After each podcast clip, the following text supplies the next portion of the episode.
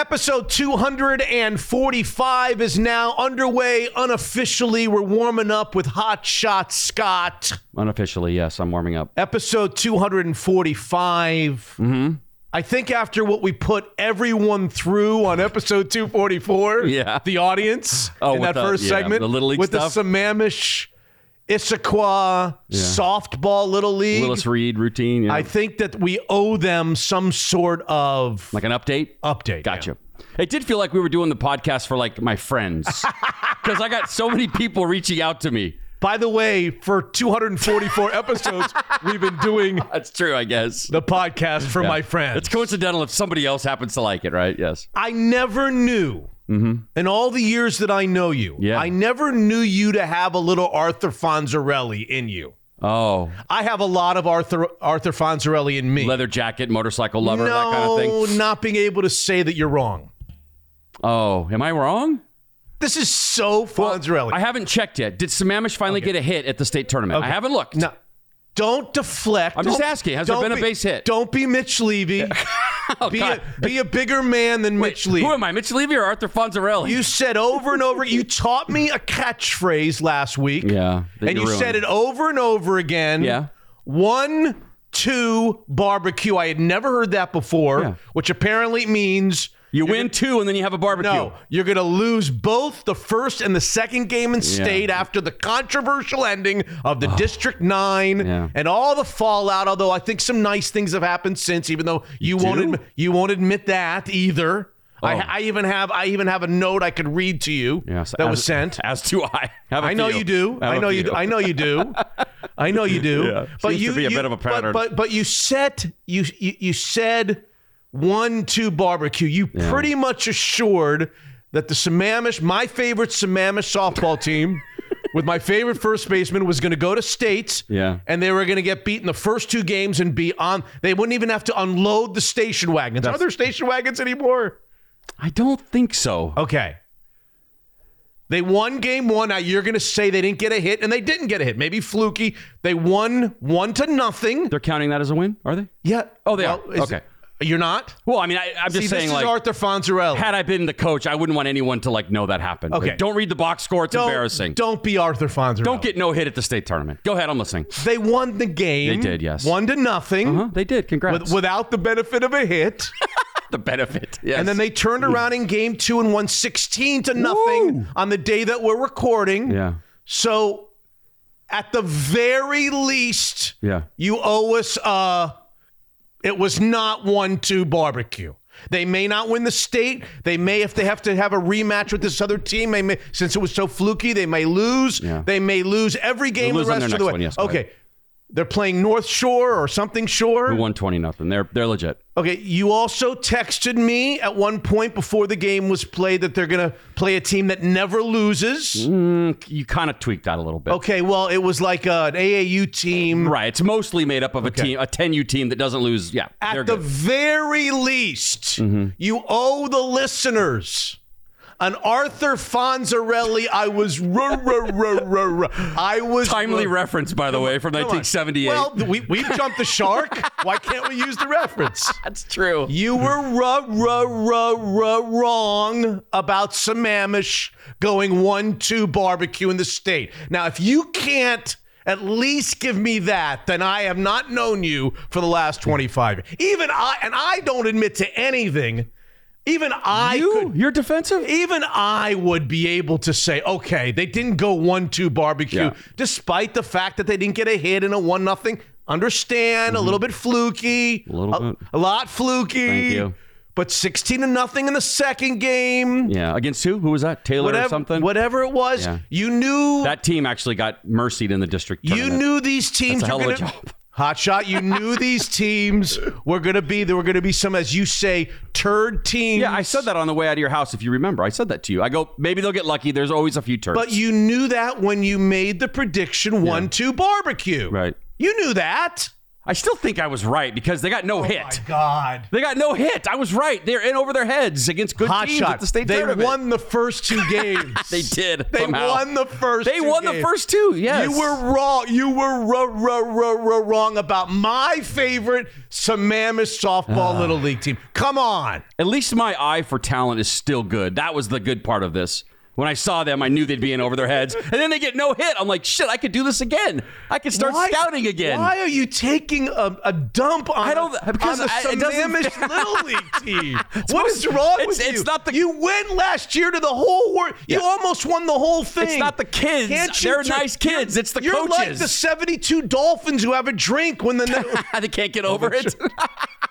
Do you have any drinks, by the way? Go get something, would you? Yes. You had your shot. You took advantage of it. You went all the way to the Little League Yeah. World. We chronicled the whole thing on the show. And then a year later, Piper's moved up in the world as as we'd expect her to do. Yeah. Somebody else comes along. They're in the state. They're representing our district, Right. District 9. Yeah. Why do you need to just take a dump all over them? Well, I think it's the deplorable behavior of the coaches to start with. Come on. I think that's probably a good reason. That's Nothing to do with not the, kids. reason. You would have still rooted against them if they were angels, if the assistant Okay, coach. but what, 'cause they're they've from District apologized. They, have apologized. I heard on good authority that an Issaquah assistant coach who was in the middle of it all drove to Vancouver to root them on and was the Mm-hmm. Wow, first person to congrat. Very, very upstanding. I have a copy of a. They're all of an- friends. of I an, of an apology. I even sent to you that the that the guy in question, my partner at Aldera, was going to apologize. It was big of him. He he said I was wrong. I shouldn't have done that. And then he has sent me and has, has said, I'll send you the apology that I sent to the Issaquah coaching staff and to the run the District Nine person, whatever. I mean, come on. I- I- So next time he says something point- shitty and apologizes, it seems like a pattern from what people are telling me. Multiple people have reached out about their experience with him in youth sports. So I'm just wondering if it's a pattern. I say Hot something shot. insanely shitty, I apologize, and then I wait a little bit, say something insanely shitty, and then apologize. So yeah, you're asking me why I'm not rooting for him. I didn't. I, We're- we're I didn't like what he said. If you're asking me, if we're being dead serious, I didn't like what he said about Willis Reed's family and Willis Reed. I honestly didn't have- like that. And he apologized Good. for it. Okay. He Right. apologized. And he wrote a very, you want me to, I mean, I, I can I, read it. I believe it was probably it was a very long nice. apology. Yes. It was very nice. Okay. He's my friend. That- he's my partner. I'm trying to be respectful of that. That well, he's your friend. If, if you're respectful that he's my friend, Yeah. then accept the apology and root for the Sammamish Little League team don't know if I can in do the that. state tournament. You've had That's asking in a lot. You're, so- you're acting like a bitter parent of a now Okay. 14 13 she 13 14 Uh, 13 14. 14 So the next time the Patriots are in the Super Bowl, I mean, they play in the same as the Dolphins, right? You, Yes. you got to root for them. I mean, it, that's your that's your conference. I mean, come on, you got to root for them, the right? same thing Uh, yeah. Are they in the AFC East still? I don't even know. Nonetheless, you get the point. Just because they're in the same district. okay okay Thank you. I thought you'd see I my think way. I, I think I'll I think I'll accept that but I feel like there's a difference Really? Yeah, I think there's a difference. So you're saying that if the District 9 team, Mm-hmm. no matter who it is, if it's not named Issaquah, Yeah. if they go to the like baseball, softball, if they go to the Little League World Series and they're on the wide world of sports and Jim McKay is on the call, Curt Gowdy is on the call, The thrill of victory. you're rooting for Nebraska or Iowa because this District 9 team is not Issaquah. Is that what you're saying? Take baseball out of it. Because that's pretty much what you're telling me about. You're comparing it to the Patriots, and you're right. If the Patriots play in the Super Bowl, Yeah. I am not rooting for the Patriots as an AFC East team, but I feel like there's a Hmm. difference here. Is it different than like if Oregon goes to the national championship game as a Husky fan? Should I then root for Oregon because No, it's Pac-12? yeah, I feel like there's a, di- There's a I- difference That's like the Patriots Dolphins Okay. thing. But I don't know. If a District 9 team is in the Little League World Series and it's not named Issaquah, we're rooting against them? I can't articulate because I don't even know what the reason is, but Yeah. it feels like that's different. It does, really. Yes. That I'm. I'm it's It sort of like Gonzaga. than the Patriots. Gonzaga's in the state of Washington, thus I have to be a fan of them. It feels kind of like that. Like, why, why do I have to root for All them? right. No, no. Okay. But by the way, we won't. We won't have to worry about that. Don't worry about it. That's not something I'll be faced with. Okay, so you're going to now start making obnoxious predictions again that if it happens, Three you're- four barbecue. three, four barbecue. yes, that's right. Ah. How did this get so ugly? Well, a number of different ways it got ugly. Yeah. But I don't want to go over how And I don't even have a kid. That's a, that's No. the saddest part is that You- I, you don't this even isn't have- my team. I don't. I'm done. You don't have any skin in the game. I'm retired from this whole But nonsense. you're not really. You're kind of right in the middle of I it guess. again. I don't know. I- so you're, you've been you've been injected right, and maybe it's me. Maybe it's my fault. I don't know. I'm just rooting for the first baseman of the Sammamish Little League team. My favorite first. She's probably a great kid. I said She's last a time. great kid. I'm sure I don't is, know her, but she's a great kid. How many games of uh, Pipers did you enjoy last year? Do you remember? Was it three, four? I followed it very closely. Oh, you did? I, Okay, I, all right. I, I think I was out of town. I, Oh, you give were. me a break on that. Oh, I'm just asking. I want. I want a break. No, yeah, I- I know Piper a lot better than I know the first baseman right. of the Sammamish Little. I'm just checking. Well, it's not one-two barbecue. No, it's not. They've won the They're first two and zero, and I, They're ha- I, 2 have to, I have to eat that. Yes, They're two and zero, and that's just the way it is. it is. And It they is. won sixteen to nothing against a bad against a bad team. Yeah. Whatever. Yeah, There are it's a bad win at teams. state. It's two wins at state. What are you gonna do? This is episode 245 of Mitch Unfiltered. We're not gonna do this for two hours. No, we're not. Okay. It's available on all podcast platforms. Subscribe and rate us, please, on Apple. We could use a, a few five star ratings. I owe the patrons an apology. I owe the patrons an apology, or maybe it's Comcast who owes the, the patrons an Oh, apology. okay. There was no Danny show. There was no shooting the shit show with Slickhawk. Say that a couple of times right. fast. The internet in the house went down on like Wednesday night, Thursday, and it just got restored today thanks to the incompetence of Comcast. I think it's the incomparable. No. the, quite the, the quite incompetence opposite. of uh, Comcast. I'm not even going to go through the deceit and the craziness that I've been through the last. It's unbelievable. deceit Yes. Like literal deceit twice. from. Maybe I should go through From it. the Should cable company? Yes. Would you like me to go through it? I think they're called Xfinity now, but you can call them Comcast, Comcast, yeah. Xfinity, whatever on. you want to call them. Deceit and lying, two instances. I'll give you the two instances and you tell me if I'm being if I'm being too harsh by calling it deceit and lying. Okay.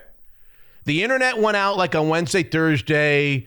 They we went back and forth on the phone. I was on the phone for hours. You know that whole routine. Yep. On the phone for hours. Told them, listen, I need the internet to be able to do my my job. Can you guys send somebody over? And they said, absolutely. This is Thursday. Absolutely. Even though I was already missing the Thursday recordings. Yeah. Are you going to be there at 10 a.m. tomorrow on Friday?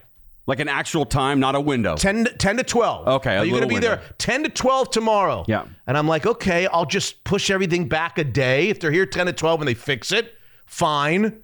Got off the phone. And as soon as I got off the phone, emails started coming in saying, your appointment for Saturday from 2 to 4 Oh, is confirmed, and you are waitlisted for Friday.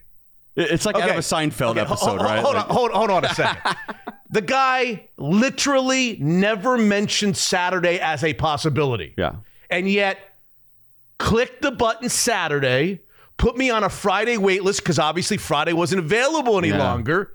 Told me that Friday was my appointment. And then when I got off after being hours on the phone with him, I got text saying, Your appointment Saturday is confirmed and you're on the wait list Friday. Now, Hope you like that's- it. That's episode number one. Is that deceit? Would you say that's lying and deceit? I would say yes. Totally. Yeah, yeah. It's misleading. It, it, it- Completely It, it, wasn't bait and switch. It was total bait and switch. Yeah, yeah. He just didn't want to tell me that I had to wait till Saturday. Right. So he told me that I'm Friday, even though he punched Saturday. And then I found out after he was off the phone, I Oh, couldn't yeah. get back on the phone. You're out of his hair That's now. number one. Okay. Then Saturday, and you tell me whether this is deceit and lying. Saturday they come in. First of all, I get an email that says, not an email, a text that says, Hey, this is Max from Xfinity. The text says, I'd like to come 15 minutes early. Oh, I'm in your neighborhood. terrific. I write yes. Doorbell rings about 15 or 20 minutes later. It's not Max, it's somebody else. They don't know what I'm talking about. I show them the text. Max was coming 15 minutes ago. No, I'm not Max. That person walks into my house, Hotshot. He goes over to my modem. What you need to know here is that they told me on the phone that after we did the tests, the problem is in the box that's outside the house. That kind of runs like a bunch of houses. they told me that's where the problem lies, they believe. Okay. So you need to know that. Okay. So the guy on Saturday comes, you tell me whether this is deceit and lying. Okay. The guy on Saturday comes, comes into my house, he's not Max.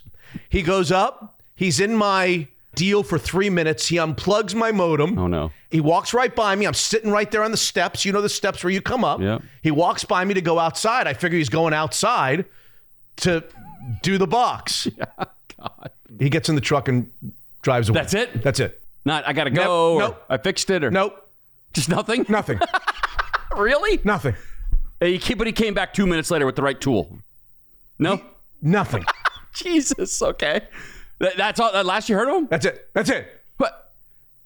So I get on the phone. What? And I said, wait a second. The guy, not named Max, came in for three minutes and then left and didn't even tell me he was leaving. I thought he was going outside to the box in the Yeah, yeah. neighborhood. Oh, let me look. Oh, this ticket's been closed. He says it's been resolved. You know how he resolved it? He unplugged the modem. Nothing was working. Would that be called deceit and lying? It's almost worse. I don't know. It's almost sabotage. Like, whoa, like This is what I've been going I have a lot of questions. I don't understand. And didn't plug the modem back in. Didn't not- plug the modem. I, I, I'm like, where is he? Let me go see what he did up there. I go up there, and the modem is unplugged, and he did. He's done absolutely nothing. Zero. Wow. He's done zero, and he doesn't even tell me he's leaving, or that he can't fix it, or he doesn't have the supply. Just Can't fix it. The ticket was closed. He fixed it. I mean, jeez. So then they have to send somebody out on Sunday. Finally, Sunday it was resolved. The day that we're recording this. Wow. So that's the long-winded answer of Oh. why there wasn't a shooting the shit with Slick and a, a P episode with Danny. Because as I would call it, the incompetence of you call him Xfinity, I call him Comcast. So the neighborhood was out, or at least some of the houses. no, no, no. It was no, just me. just you, Just me. And how long did it take him to fix it? They were here a good couple hours. Were they okay? Yeah. Something was going on. on Sunday? Gosh, it must be nice to be able to have a job like that where you can just be god awful and no one cares, and you still have your job. It and was unbelievable. that's- I'm sitting on the stairs, and if about five minutes, seven minutes, ten Oh, minutes go by, I'm like, I'm gonna go outside and see how he's doing on that box. Yeah. I go outside, and the truck's gone. no. Hey, here's my card, or no, no, not, not a word. Not a word. Just walked right by me, sitting on the Oh my steps. Gosh. Got his shoes on, got in his truck, and drove away. And then had the audacity After unplugging my, he, didn't even, he didn't even he didn't even have the courtesy of plugging the modem right, back in. Right, right. All that training so he could unplug a modem and not plug it back in. he didn't even have the audacity to like tell the people back at the command center that uh, it's not fixed. You got to send and just. He even told him it was resolved. and it sucks because you're just you know if you have internet through them, you're you're beholden to them. Yeah, like Well, they're, everything we do on on this show, yeah. except for you and me.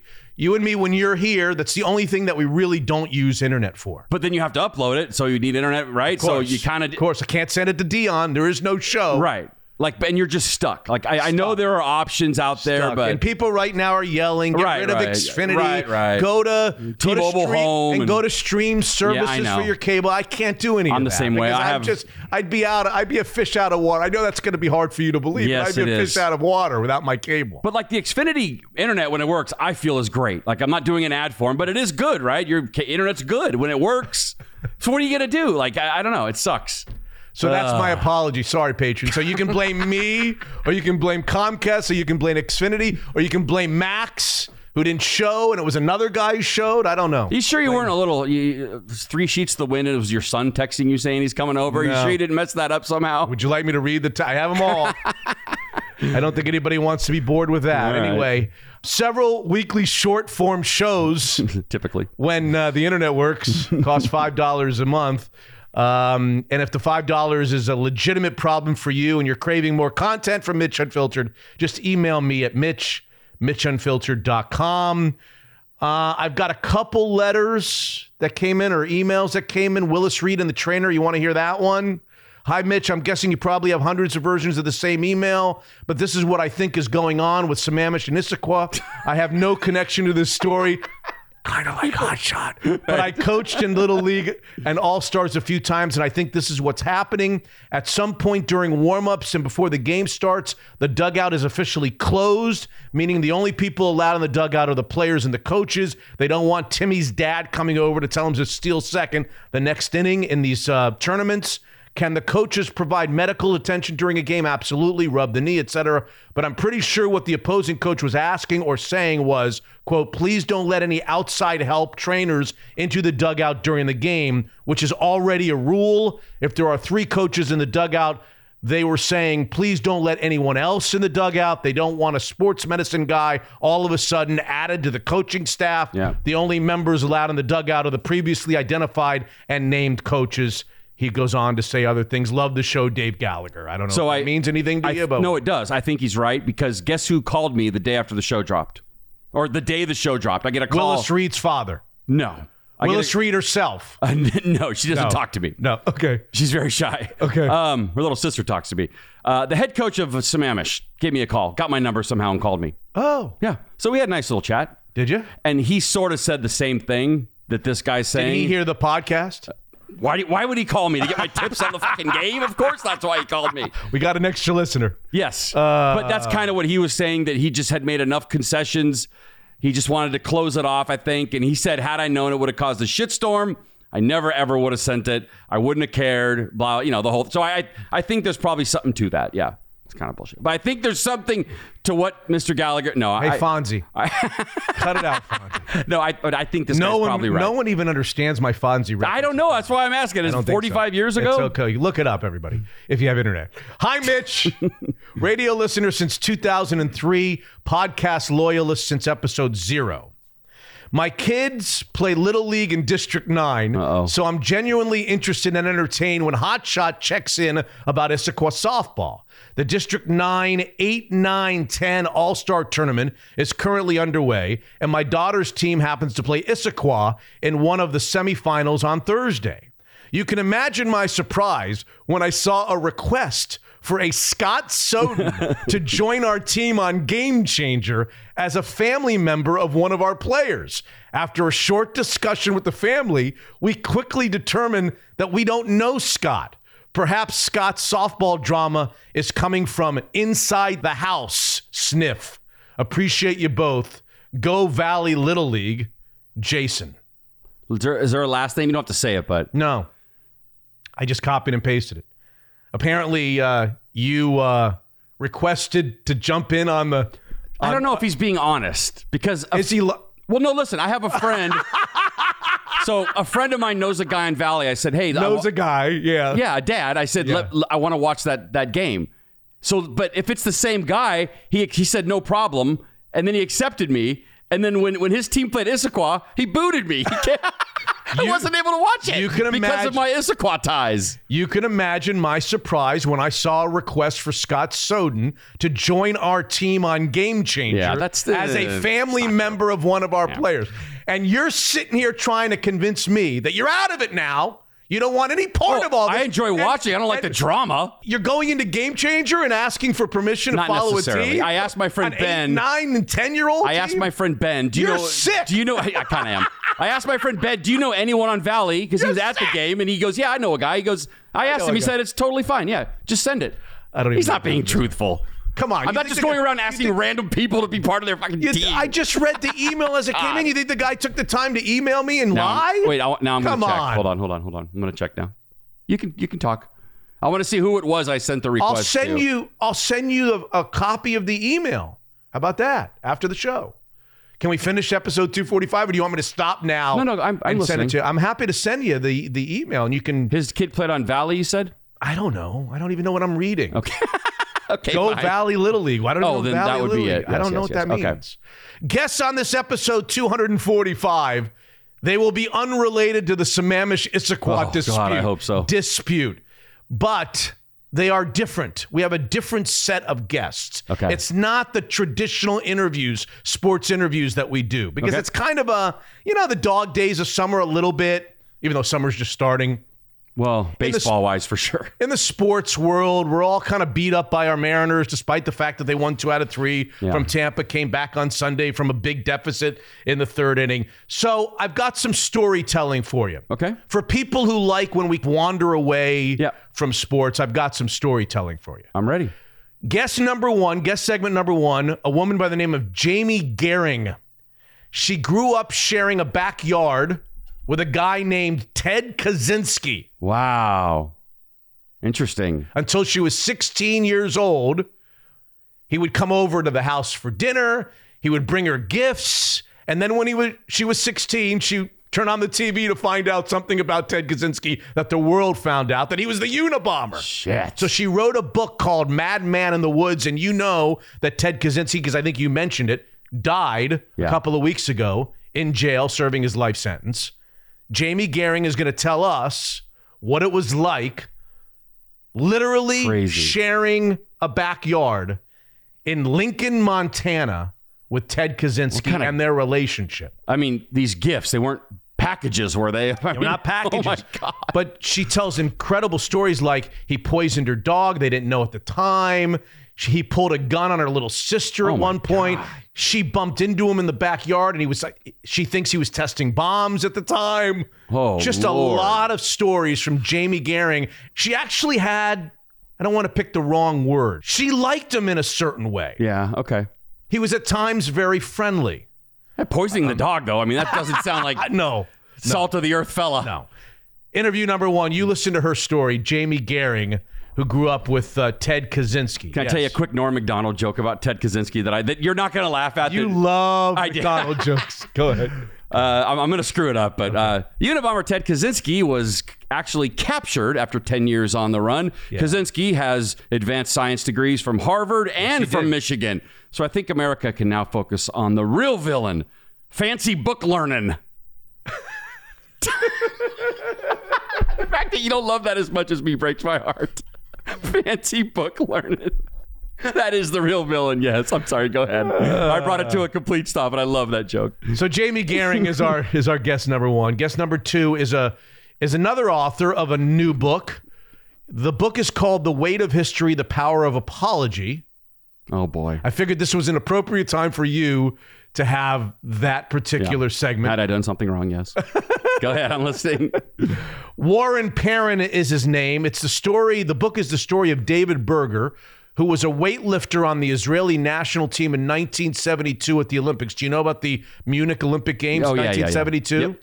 When nine were assassinated, nine athletes on the Israeli national team. Two were assassinated, immediately, executed immediately. The other seven were taken hostage, Mm-hmm. and then a failed rescue attempt left them all dead. Do you know that story? Yeah, oh, yeah, sure. Warren Perrin wrote the book about David Berger, who was from Cleveland, Ohio, and then was a weightlifter at Tulane University Hmm. before going over to Israel, serving in their army so that he could compete. He had to go through all these hoops to be able to compete as an Israeli weightlifter Uh-huh. in the uh, Olympics, only to have his life taken from him when he performed. Crazy. Such a crazy story. Incredible. If you don't know that story, it's an incredible story and very well written by There's Warren. footage Perrin. of it. I mean, it wasn't that long ago. There was actually like news footage. Well, and, Jim yeah. McKay, with the aforementioned Jim McKay, was on Wild World of Sports, I think, for 16 straight hours.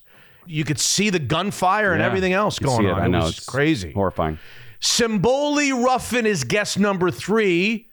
She's 57 years old, and she just found out a year ago that her name is Simboli Ruffin. Why? Yeah. Because she was the oldest living Jane Doe on record in America. Wow. This is a woman who was abducted as a one year old child and never knew who she was, couldn't get a passport, couldn't get a life. For 56 years, she had no idea. She tried, she put up flyers, she tried to figure out who she was. Yeah.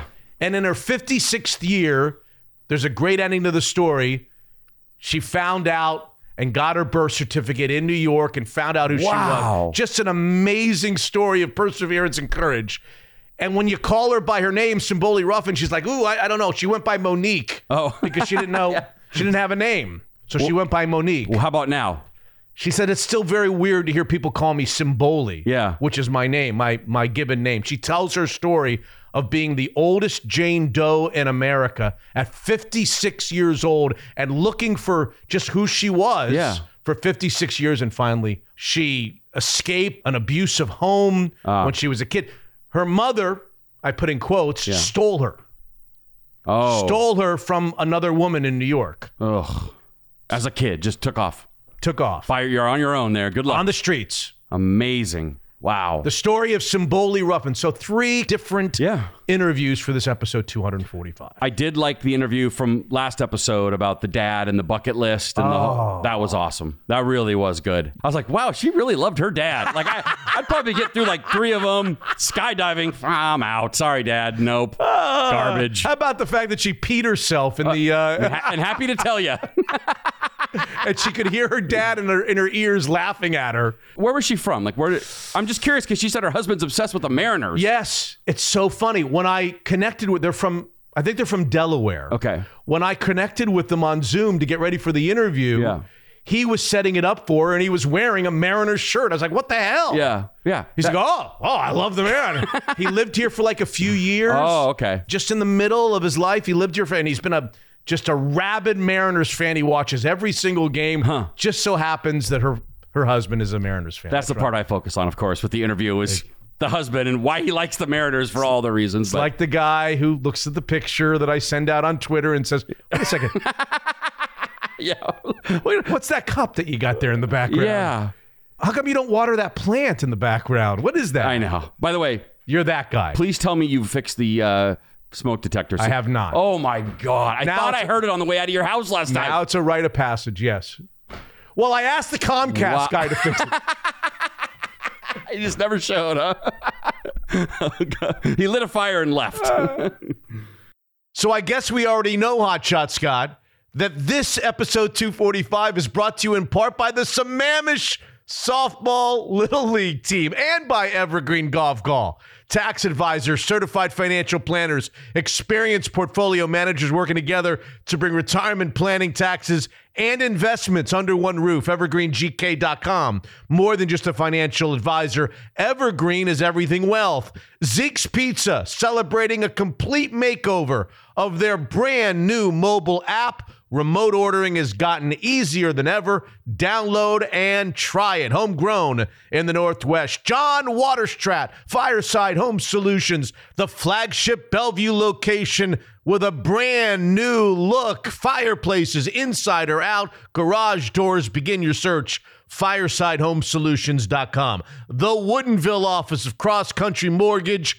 If you go by everything you read or hear about interest rates, you might never buy a house, but you've got to hear from coaching legend Jordan Flowers. He's going to tell you about some special programs they have over there at Cross Country Mortgage and the Woodinville office in particular, 425 890 2957. When you think about Daniel's Broiler, you think steaks, you think hospitality. But how about the outdoor dining this summer at the Daniels Broiler locations like Leschi on the deck, Seaplanes at South Lake Union, and overlooking the world at Bellevue Place? DanielsBroiler.com. Episode 245, ladies and gentlemen. Three really interesting interviews, maybe a little different, but give them a try.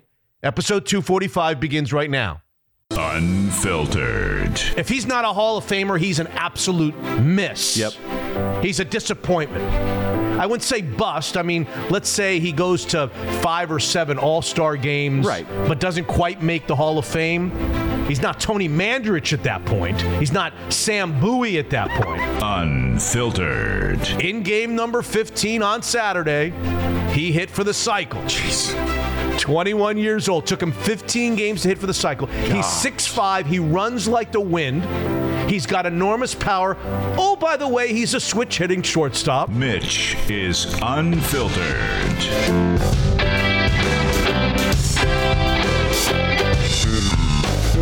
Okay, episode 245 is now.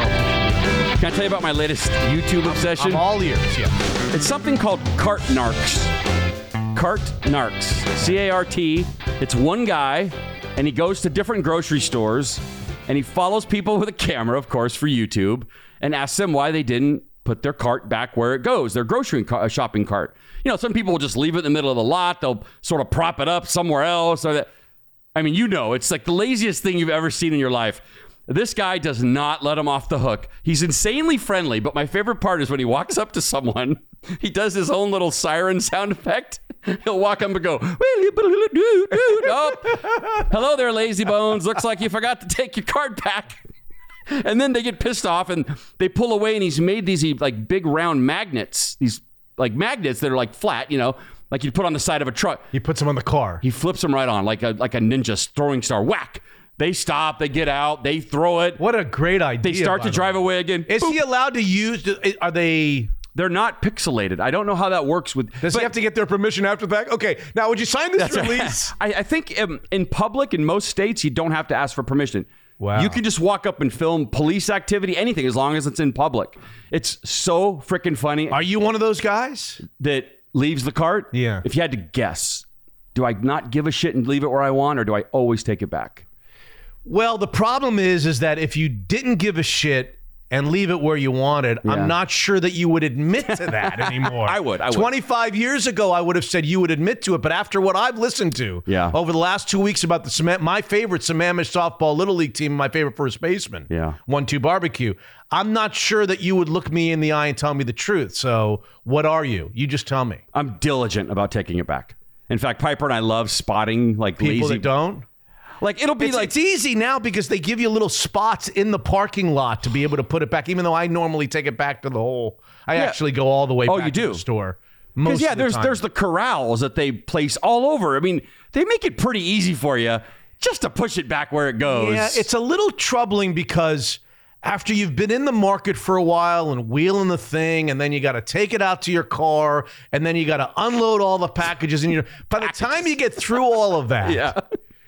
You don't really want to go the next lap. It's like running a 26 mile race and getting to like 25 miles and eight tenths of a mile going, I can't go on. Yeah. I can't, I can't finish the race. Or you get home from the marathon. I'm not mowing the yard. I can't do it. I just that one little thing. I just I, I don't have the energy I for I can't. it. I, it's where I draw the line. It's where some people just draw the line. But it can suck if it starts to roll, then hits a part. Like it can cause a lot of damage. scratches your car. Of course. Yeah. And that's kind of uh, that's his. I Does guess he have a lot of uh, there's a lot of fury. cart? Narc. Narcs. Oh. It's so funny. It's just one guy. Hello, lazy bones. Looks like you didn't return your cart. Can I ask why? It's so funny. And then flipping the magnet on their cars. just asking to get your ass kicked. when does he actually flip the, the magnet on the car? After they get in or? Well, after they they like basically tell him "f you," I'm not taking it back, and they start to drive away, and then flip, bunk, sticks right on the car. He's lucky doesn't somebody doesn't. Did we just talk about I'm this saying, with the guns at Sage's restaurant? playing with fire. He was actually in Federal Way. I saw one episode where he was like in a Federal Way grocery store. I know. And then they stop, they get out, they frisbee it as far as they can. I got another one. Boom, right on. He just continues to. I know, I know, I know. He is a pain in the ass, but I do sort of like the cause. Yeah. I'm kind of with him. It's really lazy to not just put your freaking cart back. Well, Hotshot, the All Star Game uh, rosters are set. The All Star Game this year in the great city of Seattle, Washington. Going to be a real love letter to the, the team that's playing there this year, huh? Well, they're set sort of. Okay. They're not finalized just yet. But as for now, as we record this, no Julio Rodriguez in the All Star game in Seattle.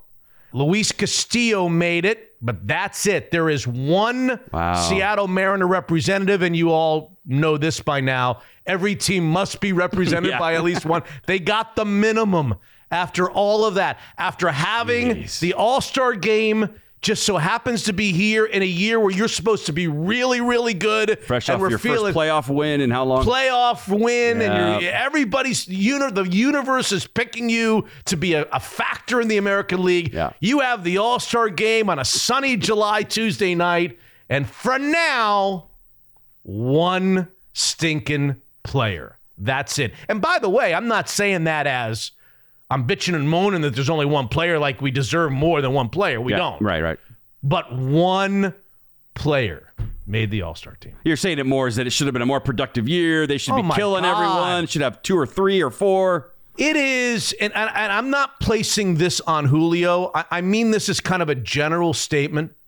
The fact that Julio Rodriguez broke onto the scene was in the All Star game in Los Angeles at Dodger Stadium a year ago. Yeah. In the game, Right. playing center field, not to mention the home run derby where he captured everybody's attention, right? Oh, sure. And that a year later, on a really good team with the game in Seattle, it could be, and we all hope that what I'm about to say is true. It could be that he makes the next 10 All Star games and he makes 11 out of 12 All Star games, and the one that he didn't make is right here in Seattle. so weird. Can you- and I, again, A, I'm not saying that he deserves it because he doesn't deserve it. Stats wise, he just no, does. Yeah, not even no. close. He's coming alive a little bit. okay. And he's had, I, I think he's actually been a little bit better metrics wise than people give him credit. He does not deserve to be in the All Star game. I think there's a chance he might still be in the, that's why I say sort of. I'm leaving the window slightly ajar, the door slightly ajar. Somebody might drop out or there are two outfielders on the American League team Aaron Judge and Yordan Alvarez. You know about him Yeah, yeah. who probably will not be physically able to play, and they're going to have to replace them with two outfielders. Now, one of them is going to be Kyle Tucker, probably of Houston, who's had a really good year, probably should have been in in the first place. And I just wonder whether Major League Baseball will just Yeah. bite their lip, know they're going to get criticized because they're going to leave somebody out that's more. There's clearly more people that are deserving, Sure. But it is in Seattle. Yeah. And it is the last spot, and it is an, an injured outfielder. Just the All Star game too. It's fine. It doesn't mean home field in the World Th- Series exactly like it right, used to. But somebody could be not making the All Star game that might have an incentive clause. That's true. They could have a bonus waiting for him. Yeah. Are they going to put Julio in at the very, very last second just so? Have you seen these these posters and these banners around town with the All Star Game promo posters? Hmm. They've got like four faces. Julio's in the middle of the, the poster. He's not, he might not even make it. Not gonna make it. It's gonna be a collector's item. That that banner. That's so ah. sad in a way, isn't it? It's a shame. It really is a shame. It's a shame. Had you said to me, what's the over under before the season started, like Yeah. on the night of, of game one of 162 games, if you'd said All Star game in July here in Seattle, they're getting ready to start the season. We all thought that they were going to win, I don't know, 90, 92 wins, make the playoffs as a wild card. If you had said to me, Mitch, what's the over under on how many Mariners will be in that game on Tuesday night? Will be on rosters on that Tuesday night at the All Star game. I probably would have said over under three and a half or four. Yeah. I would have figured two of the pitchers, Right. because remember, Robbie Ray's not hurt yet, even though Robbie Ray was stinky last year. I would have said, okay, Luis Castillo and one other maybe of Ray, Kirby. Or, Kirby, Yeah, yeah. Gilbert. Yeah. And then I would have said Julio for sure. I mean, I would have literally bet this house. I know, house. I know. I would have bet this house that Julio was going to be in. And then I would have thought, you know, a Cal Raleigh. Yeah, had a because great catch, year. because catchers, there's not a lot of great catchers. Maybe he would make it, or maybe a Ty France would get in the game, might hit 300 the first half of the season or something. Yeah. So I would have thought three and a half, four. Would have missed it by that much. right. What a shame. Terrible. You think the league would just do it? I, I, I think they probably will. I mean, didn't they? Didn't they throw Tom Can Chambers they? in as an alternate in Seattle in '87? I don't '87? recall. I don't. I know that he won the slam dunk contest one year, didn't he? No, he never won the slam. I'm pretty sure he? Oh, never he didn't. the Okay. I, th- I thought he did. he had one of the all-time great dunks in a game. okay, I, I'm. I made a mistake. Terence Stansbury won it the year uh, it was in uh, the Kingdom in '87. No, Maybe he didn't did. win it, St- No, Stansbury. But no. yeah. So I, I think they'll probably throw Seattle a bone and put him in. You would think, There's one spot. yeah. I would think there's only one spot left. Do you go to the guys who have better stats than him and ask them, like, look, hey, I have a question for you. Do you have an all star bonus? do you want to even go to this dumb game? Or is it cool if we put Julio in? That's don't what I know. do. I don't do. think they do that. They don't do that. They just I make a decision, don't say they eat it. And when the All Star game begins, Yeah. to me, there's one star that shines brighter than I'm not going to say all the others combined, but let's face it. Come that Tuesday night, there's one guy who should get the lion's share of the attention. Okay. And it's the guy that people are now, I think, starting to ask the question. Maybe somebody would say, Oh, Mitch, they've been asking this question for a year. Maybe they have, maybe they haven't. But now I'm starting to really hear momentum for the following question, which is incredible that we're asking. Is he the greatest player in the history of Major League Baseball? You know how long, you know how old Major League Baseball is? I do, yes. You know how many years they're playing this damn game? I do, yes. They are now asking, there are people that will die on the hill and say, come on. He's got to be the greatest player. Babe Ruth, Willie Mays, Ken it, Griffey man. Jr., put them all in. Nobody compares to Shohei Ohtani. There are people writing this week and saying this guy is Hands down, Wow. the greatest player in the history of the great game of Major League Baseball. I mean, it is kind of hard to argue. On Sunday, Hotshot he hit his 31st home run in 86 games. How many does the Mariners have as a team? How many do they have? He's hitting 306 Ugh. with 31 home runs. The other night he hit a 490 foot 490? home run. He is number one in baseball in home runs, number two in baseball in RBIs, number one in slugging, number one in OPS. Oh, by the way, he's stolen 11 bases. Since 2021, he's got a 944 OPS on base plus slugging. That's better than Willie Mays, Edgar Martinez, Vladimir Guerrero, David Ortiz, Chipper Jones, Alex Rodriguez, Hank Aaron, Tris Speaker, Frank Robinson. Tris Speaker. And oh, by the way, that guy who's by far and away, by any metric, the best hitter right now in Major League Baseball. Mm-hmm. Oh, he's one of the best five or seven pitchers in Major League Baseball, too, with a 7 and 3 record, a 3.02 ERA. He is number one in the league in strikeouts per nine innings. That's a pretty good stat. He's averaging 12 strikeouts per nine innings. Jeez. Since his Tommy John surgery in 2019, he's 31 and 14 with a 2.78 ERA, a 1.04 whip, and 502 strikeouts and 391 innings since 2019.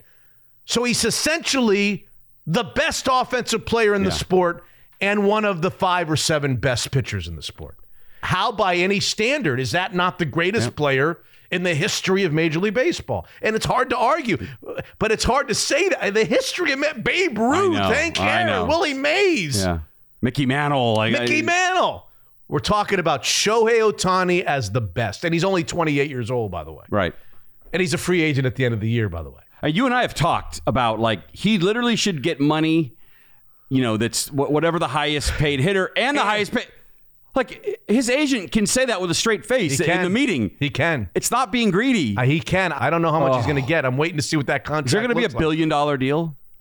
No, I don't think so. No, okay. No, I don't think it'll be quite a billion dollars. but- Gosh.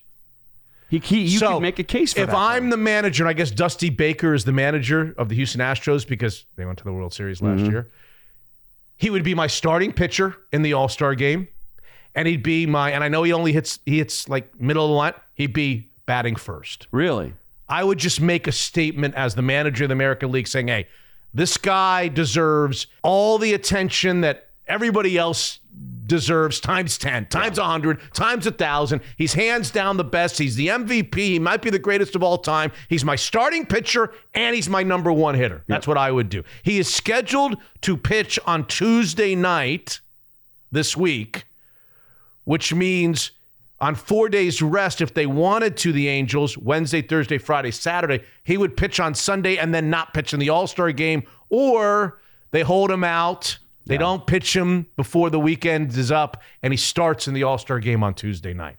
And that's probably a hard decision the Angels have to figure out because they're in the middle of something here. Mm. They're in the middle of something that the Mariners aren't, so they may not want to bypass his Sunday start, Right, so that wins, he could that he could be in the All Star game. But yeah.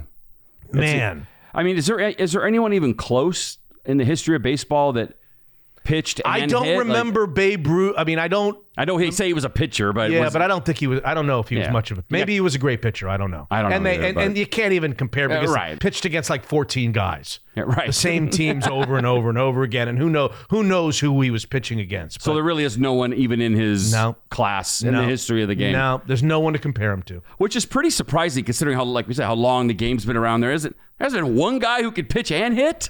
Which makes Yeah, the fact that he can b- do both when nobody has done both, and then be the best at both. Come on. it's insane. Yeah, it'd be one thing if he was like a middle of the road pitcher, okay, bullpen once in a while or something. No, to be one of the best at both. What if the Mariners just offered him like 75 million a year? Um, they didn't go out and get a shortstop. No. What if they just said they, they they had a meeting, the owners had a meeting and Yeah, said, forget it. We're just going to break all of our reputation and whatever the best offer is in Anaheim or New York or wherever he's going to go, Los Angeles, the Dodgers, Mm-hmm. We're beating it by 10 million a year. We're giving him 75 million dollars a year to play in Seattle. You know he'd play in Seattle. You know that he'd be comfortable and would love to play in Seattle. Probably, yeah. Imagine if we could watch that guy Oh. every night in the lineup and every fifth night on the mound. Amazing. Wouldn't that be Add him to that staff. Yeah. Nah, they're probably going to just put money into the Pyramid Brewery. that we have. That that they're good at. Three interviews and then the other stuff segment. It's been a while since we caught up with Jordan Flowers, my main man of the Woodinville office of Cross Country Mortgage. How's everything going in Jordan's world? Hey, Mitch, it's going fantastic. I'm uh, chasing old Mitchy in the Manager of the Year award for Little League Baseball. How many teams you got over there? You know, I was the manager of two, both my 10 and 8 year old. Uh-huh. And I gotta say, uh, I'm gonna be giving you a run for your money, Combined man. record? oh gosh, we only lost probably six games. Oh, that's six more than I lose. I don't lose. Li- hey, hey, hey. All right, let's talk about the market, the buying and selling market. It's not easy these days, but it's still doable, especially for home buyers. Give us your analysis, Jordan. Absolutely. Uh, inventory is still a little tight, but better than it was. But we are winning a lot of offers and using that 2 1 buy down program we've talked about. Tell me about that program. Yes. So basically, what we do is we are negotiating with the sellers, getting a price that they want, getting a credit towards uh, closing costs for our buyers, and they use that credit to then temporarily buy down the interest rate for the first two years of the home. So we get through this kind of elevated interest rate period with a 2% lower rate than what market is at. Are people still buying second homes and investment pieces? And what do you have to offer those types of clients? Yeah, people are buying in Arizona, California, Eastern Washington, kind of all over. We're helping people buy second homes and investment properties. We've got a couple great options for the investment property buyer, uh, especially uh, using that debt service underwriting ratio that we've talked about in the past, where they don't even need to provide tax returns. Really, what we look for is qualifying our buyers off of the cash flow of the property. So it's a great program right now for people looking to pick up investment properties at good prices, get a income producing property. Is there a way to have a best guess of what the next six months or a year look like? Does Jordan Flowers have a crystal ball? I thought I had a crystal ball, but you know. Is it Ernie Zampese story? I'm not gonna say when. I'm just gonna know it's coming, right? like we're gonna get through this, and they're coming back down. I think. I think we should expect for the rest of this year rates to maintain in the six percent range. Maybe we see them by the end of the year get back down in the fives. But I will say when they do come back into the low sixes to mid fives, it will again open up floodgates for buyers and for sellers bringing properties on. So there is pent up demand. It's sitting there, and it's just we're we're waiting. Well, I've always loved Jordan Flowers and his team at uh, both companies, not Cross Country Mortgage, the Woodinville office, because they're willing to take your phone call and be creative, think outside the box, and to reach you on a phone that doesn't have a full voicemail. Jordan Flowers? Hey, listen, I just got a new phone. Uh, My kids like to tease me that I'm the no upgrader. I don't upgrade my phone. I've had the same one for six years. All right. And I've now upgraded and I'm setting up the voicemails. Everything's going to phone number? Same phone number? Give us the number, please. 425 890 2957 is the best one to reach me on. The Woodinville office of Cross Country Mortgage and J Flow, Jordan Flowers. Without guys like him and companies like theirs, where would Mitch Unfiltered be? Cross Country Mortgage. Unfiltered.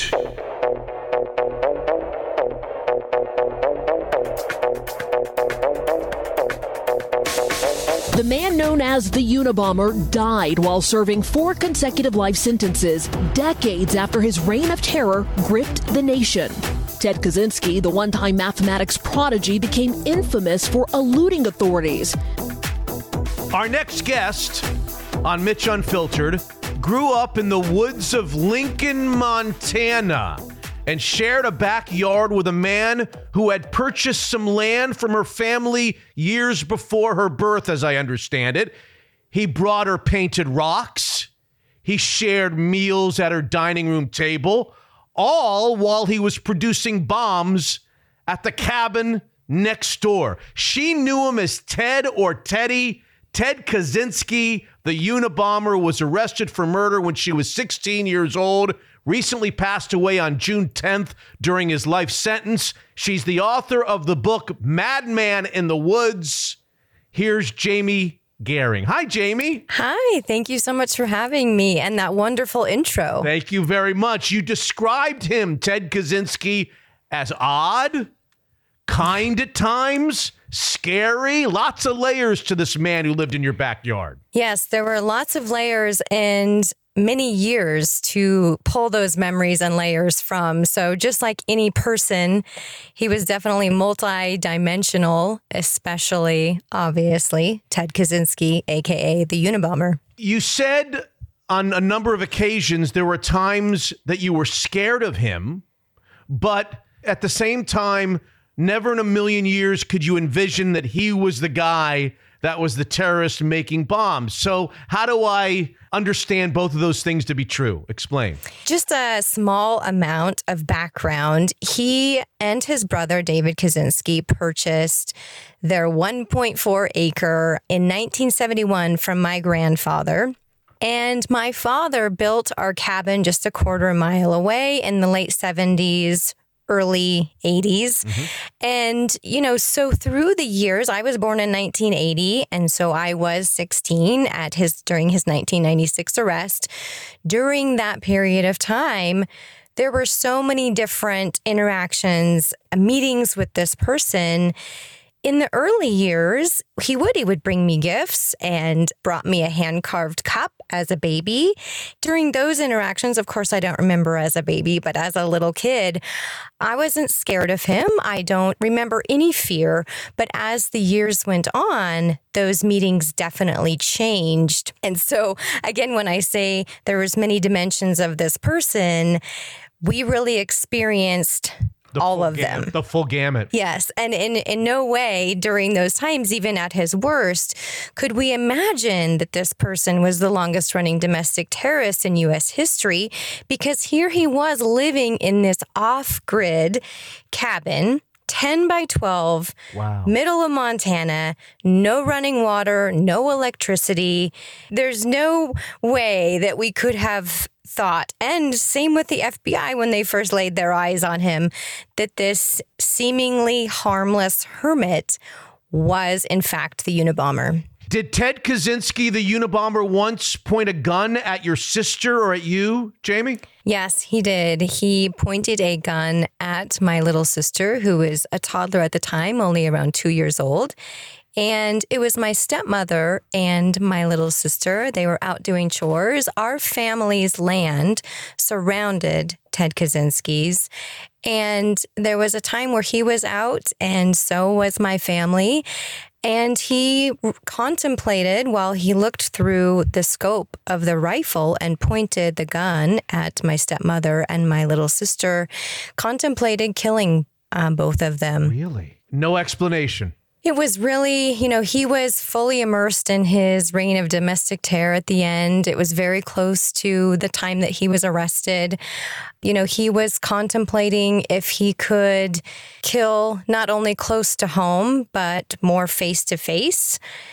And, you know, that was not his traditional style. He placed bombs for people to pick up or find and killed at afar. And so this was a much different method, I suppose. Poisoned the family dog? He poisoned our dog, which I did not discover that it, he was actually responsible for that until after he was arrested and I was writing my book, Madman in the Woods. And I had found some correspondence in which he actually admitted to poisoning a neighborhood dog.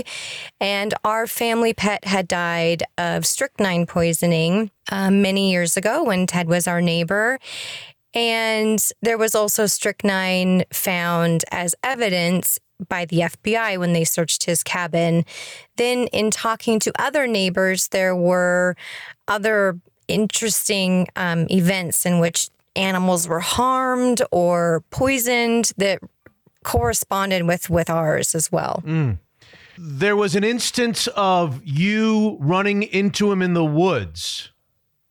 where he might have been testing bombs at the time, but you didn't you didn't realize that. Yeah, so he definitely tested bombs in our shared backyard. Um, that was documented in his journals. And when I say journals, they are simply like Mead notebooks that he would write all of his thoughts down on through the years. In those, he he definitely spoke of testing bombs, building bombs in our shared backyard, and you know, luckily he, he at that point wasn't testing a bomb when I when I ran into him in the woods because the outcome could have looked a lot different.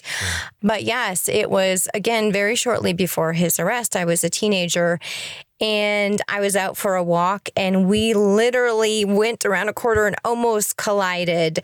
And both of us were kind of shocked because one, we're seeing another person deep in the woods, which is not normal. And then also at that point, his appearance had changed through the years. I mean, definitely when he was a resident of Lincoln in the 70s, early 80s, even. He looked strange, but he looked a little more like the Berkeley professor rather than the bomber that was arrested and, you know, in the orange jumpsuit um, that everybody really remembers. Yeah. At that point, his hair was crazed, his eyes were wide, there was soot on his hands, on his face, and he definitely looked terrifying and something felt terrifying to me at that point You as well. You said earlier that the guy who lived in this 10 by 12 cabin with no running water, no electricity, eh, never in a million years could you have imagined that he could be the Unabomber.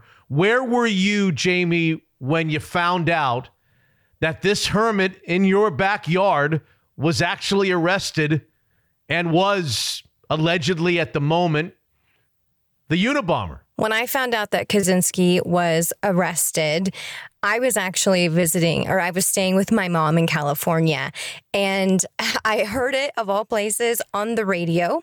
It was, yes, it was.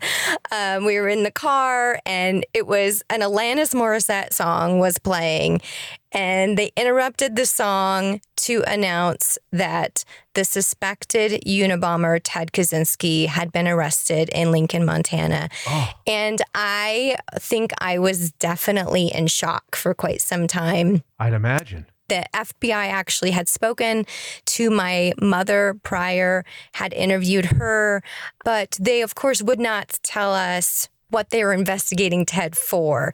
They were asking questions about Ted, but not why. Mm-hmm. And come to find out, of course, while writing the book and speaking with the FBI, because that was part of my process, is a lot of interviews with FBI agents, specifically FBI agent Max Noel, who was the arresting officer on the Unabomb task force. He was able to tell me how much my own father was involved. Tell and us. That was my next question. Yeah, he was so- really he was really a central figure in the investigation, the FBI investigation. Yeah. Yes. He told me that he was more than happy to help me out because my father was the eyes and ears of the FBI during the Unabomb investigation, which I didn't know. And my father had passed away at the time that I was writing the book. So, in many cases, I was hearing these stories for the first time.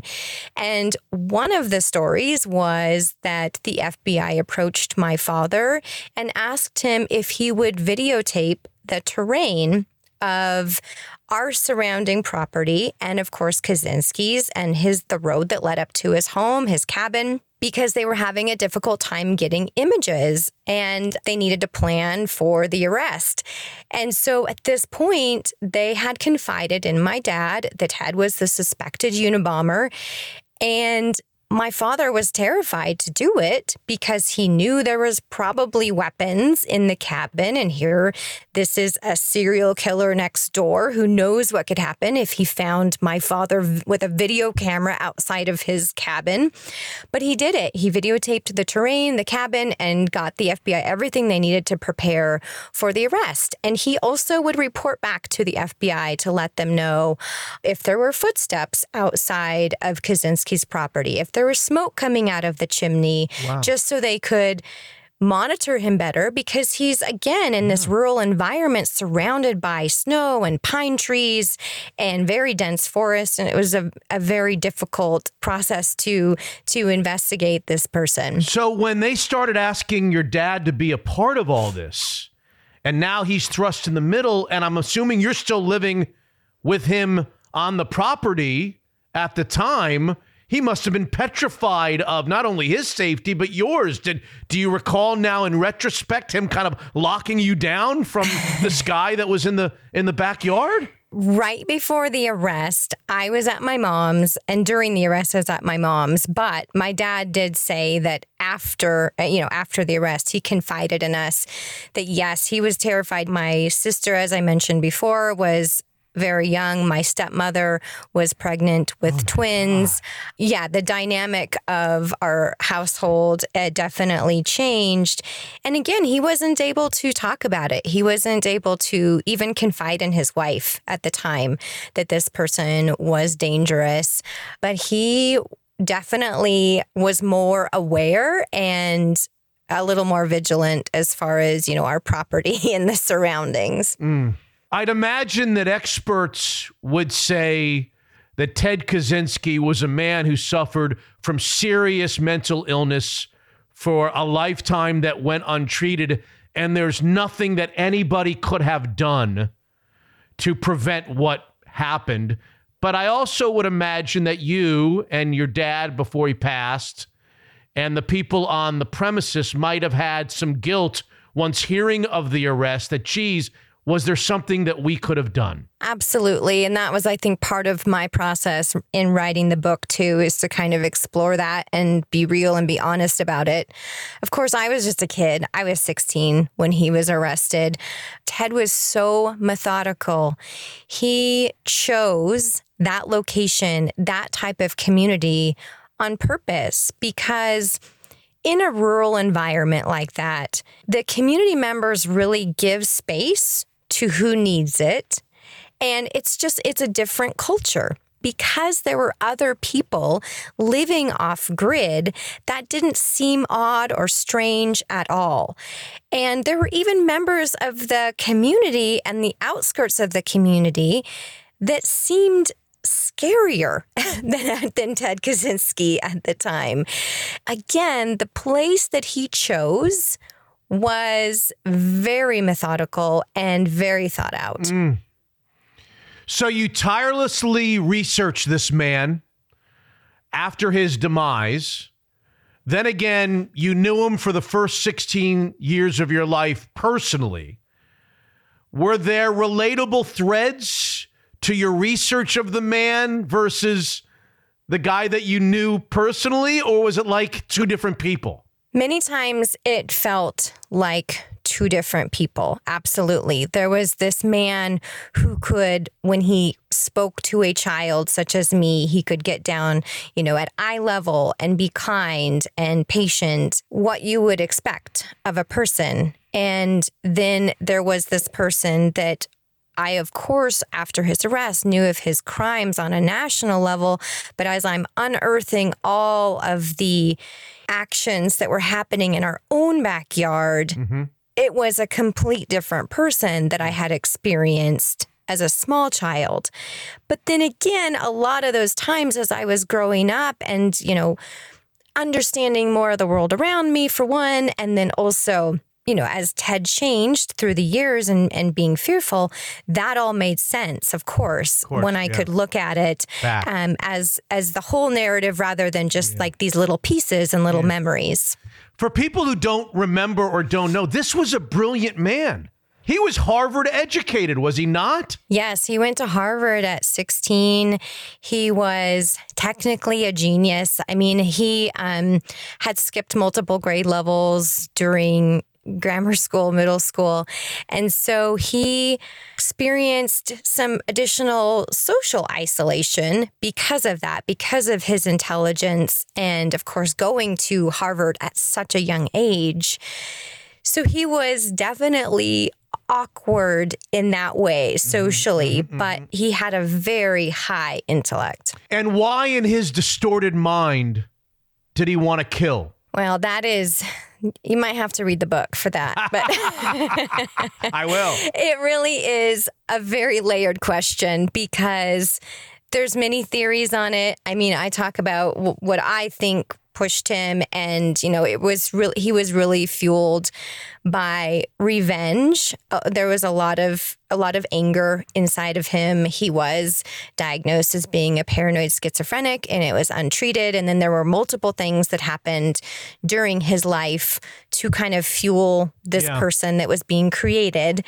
Add on top of that his own personal ideals which against the industrial revolution technology. And so that was also a source of anger and revenge for him and in completing this mission of domestic terror So you write the book Madman in the Woods. It's uh, available everywhere where books are sold. Our audience can get a copy for themselves.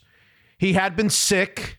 He was in his 80s. He had cancer. And then we learn of his death a few weeks ago. There must have been, again, I hate to keep saying layers, different layers, but there must have been different layers of emotions for you when you heard that he had passed away. Ted or Teddy had passed away. The Unabomber had passed away. Complicated, right? It was incredibly complicated, and the timing was so strange. I was in London. Actually, I was shortlisted for an award for Best New True Crime Author. So I was at a very large crime con event with a lot of true crime content. Thank you, uh, creators. And so to find out there, especially being in London, not being home, it was just uh, also shocking, even though I knew this day was coming because I did know that he had been sick. He was in his 80s.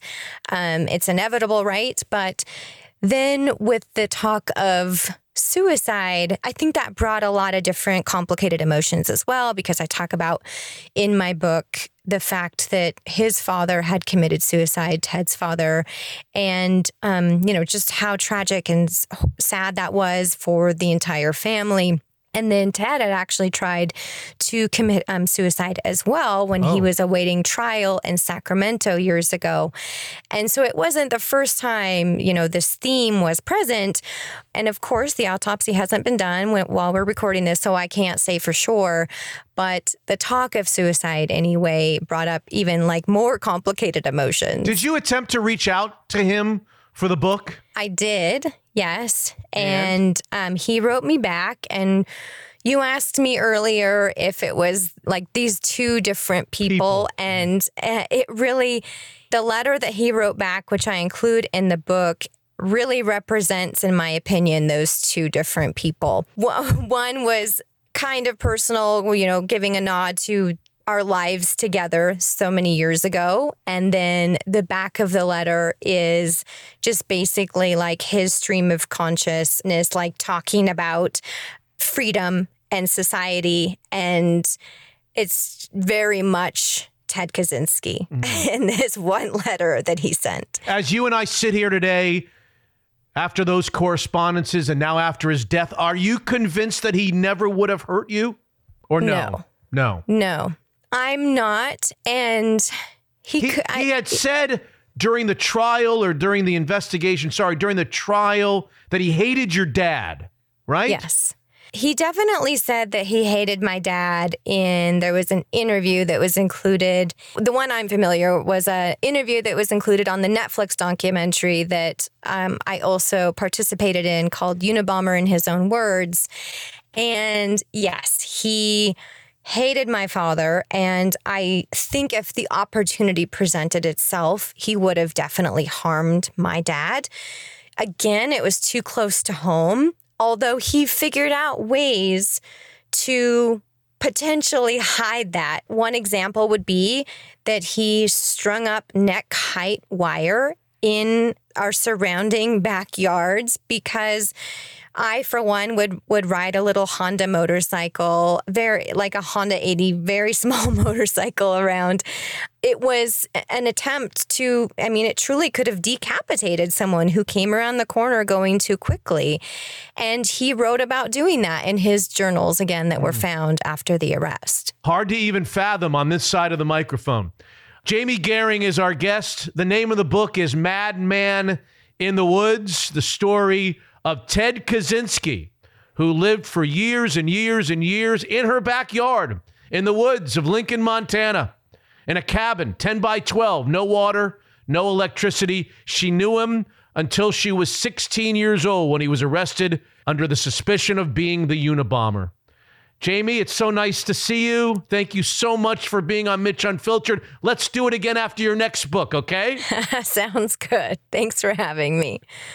It's been a while since my friend and Mitch Unfiltered partner John Waterstrat joined us, and there's good reason. He's been busy. An exciting major facelift to some of the fireside showrooms. How are you, J Dub? I'm doing great, Mitch. Thanks for having me back. And yes, it, it has been busy, and we're excited to unveil some new, cool new projects. We have a new sales director that came along, and he's been putting his footprint on the showrooms, and we're excited about what he's doing. We're going to put some new fireplaces you've never seen before, and then we're redoing our whole outdoor kitchen area. Wow.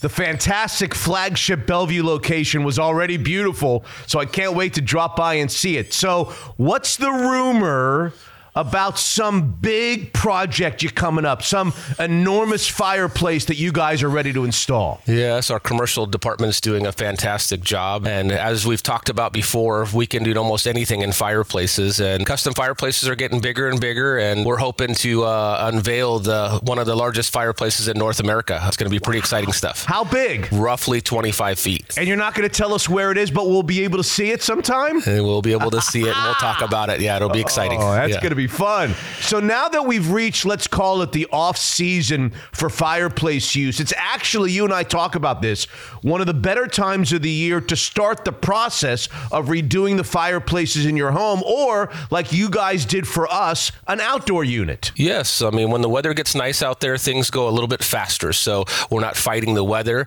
Whether we have to extract a fireplace, put a new one in, and then again outside as well. When you're out there, we can get something done pretty quickly for you right now. And so when you're looking at the off season, you have a schedule and and you want to get something done quickly, it's the best time to do it. Yeah.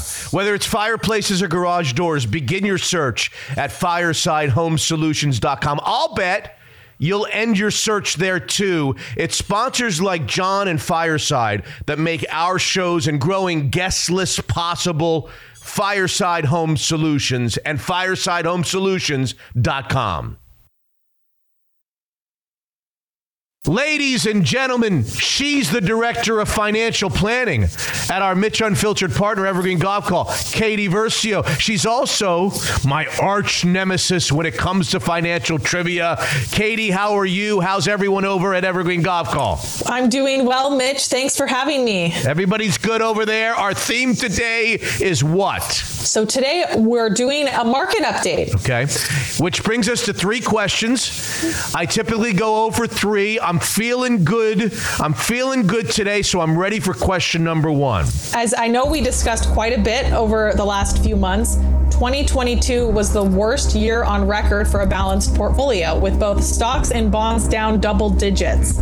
So, true or false? In 2023, both stocks and bonds are up. Is that true or false? It's absolutely true, Katie Versio.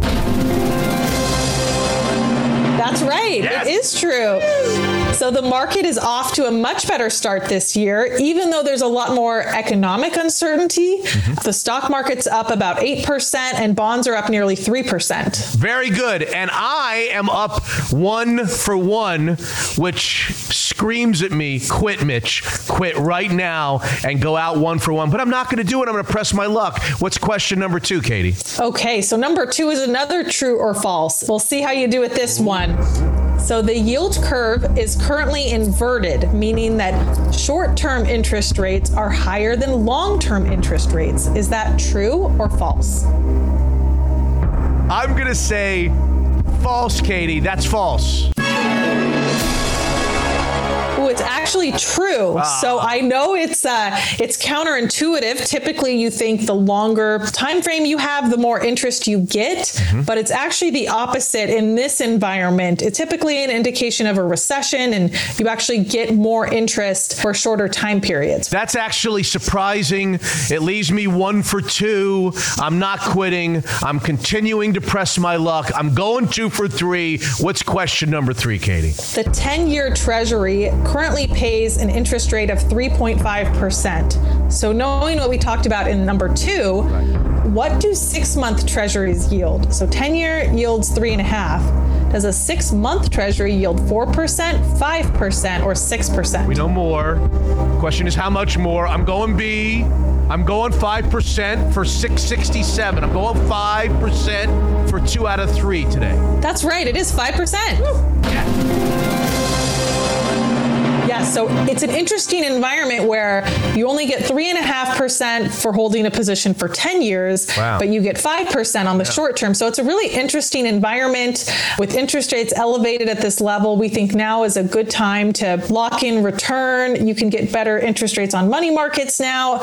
There's a lot more options for investors to park their cash than just a regular savings account. It's an unusual time in the world, the financial world, and they are there for you. EvergreenGK.com.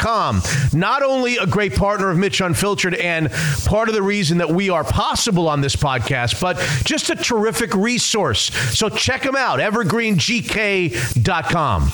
Unfiltered.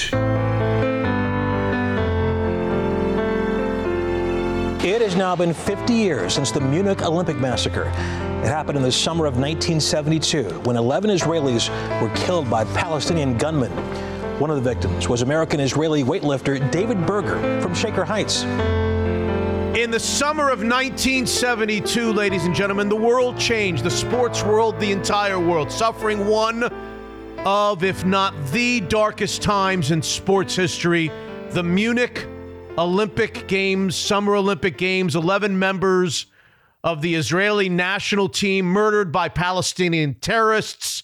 Historian and professor Warren Perrin is the author of the new book, The Weight of History The Power of Apology Remembering Lifter David Berger 50 years after the Munich Olympics. Warren, welcome to the show. I understand you have a little history here in Seattle from 1962. Absolument.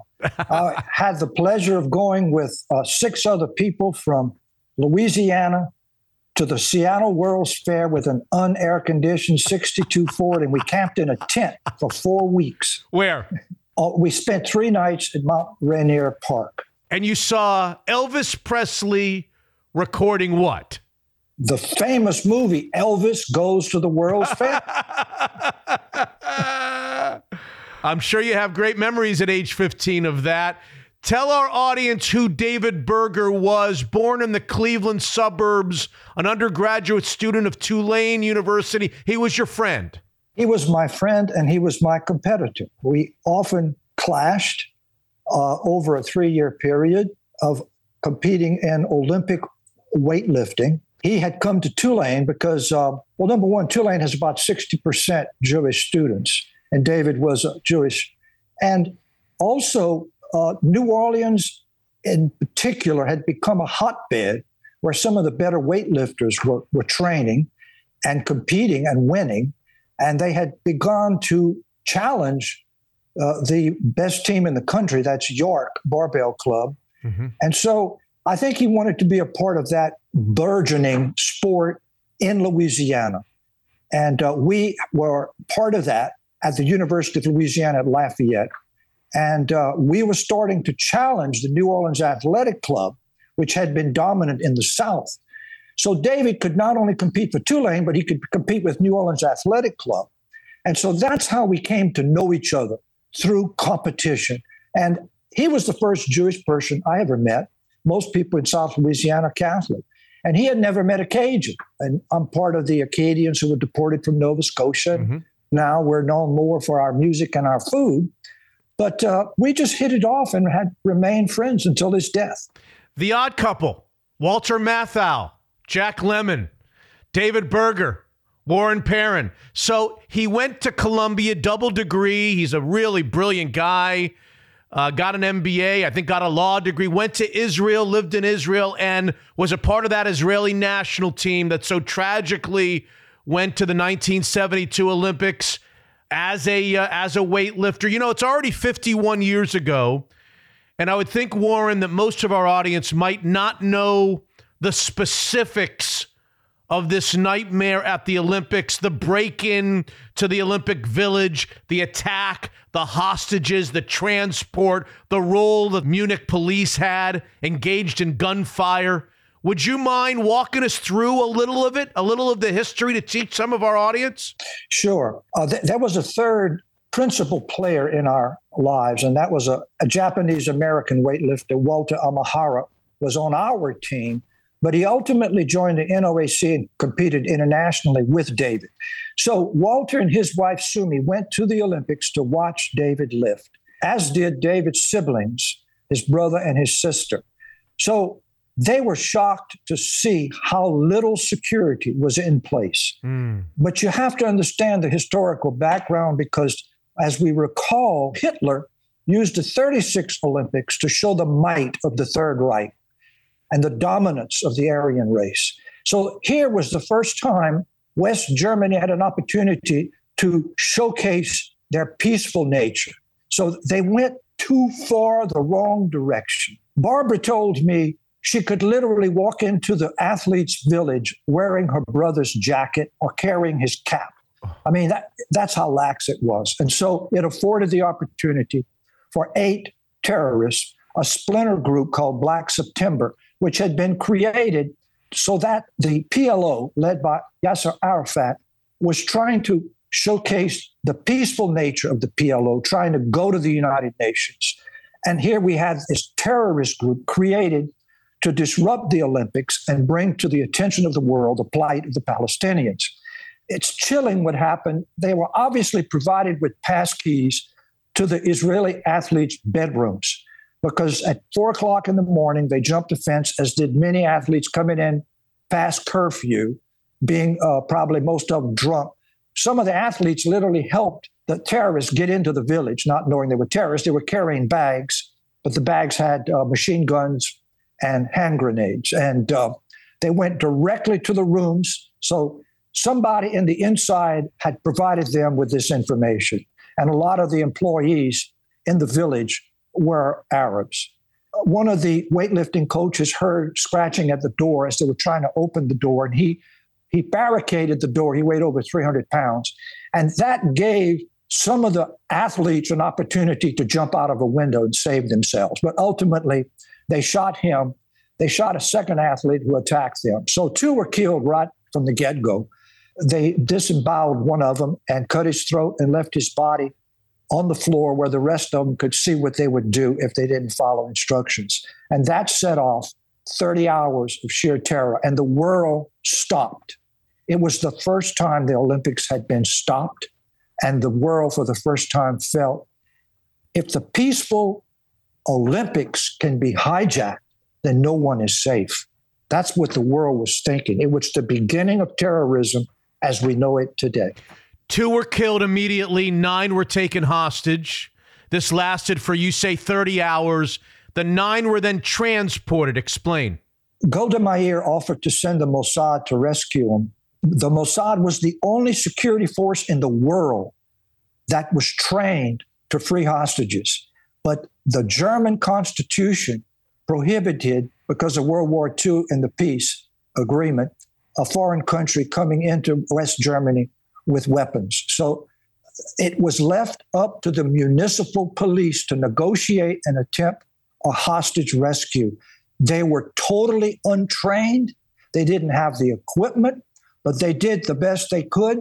And they told a massive lie to the terrorists. They said, We will concede to your wishes. We will fly you to Egypt.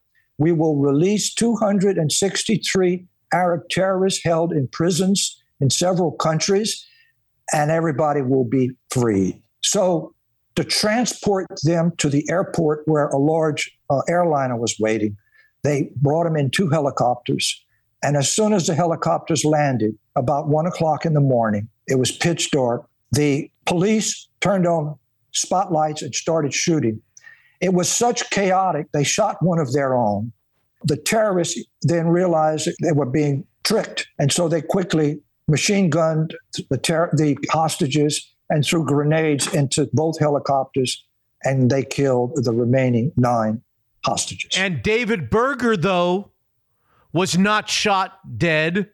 He actually, as we found out later, died of smoke inhalation because of one of these hand grenades that went off, the continuing saga of the botched rescue attempt. Correct.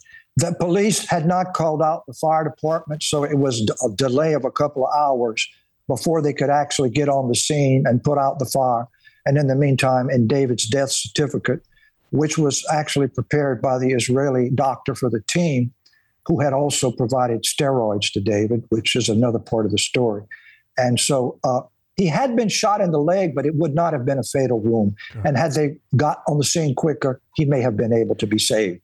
And Warren, there is that infamous, I was going to say famous, that infamous television moment, Jim McKay on ABC.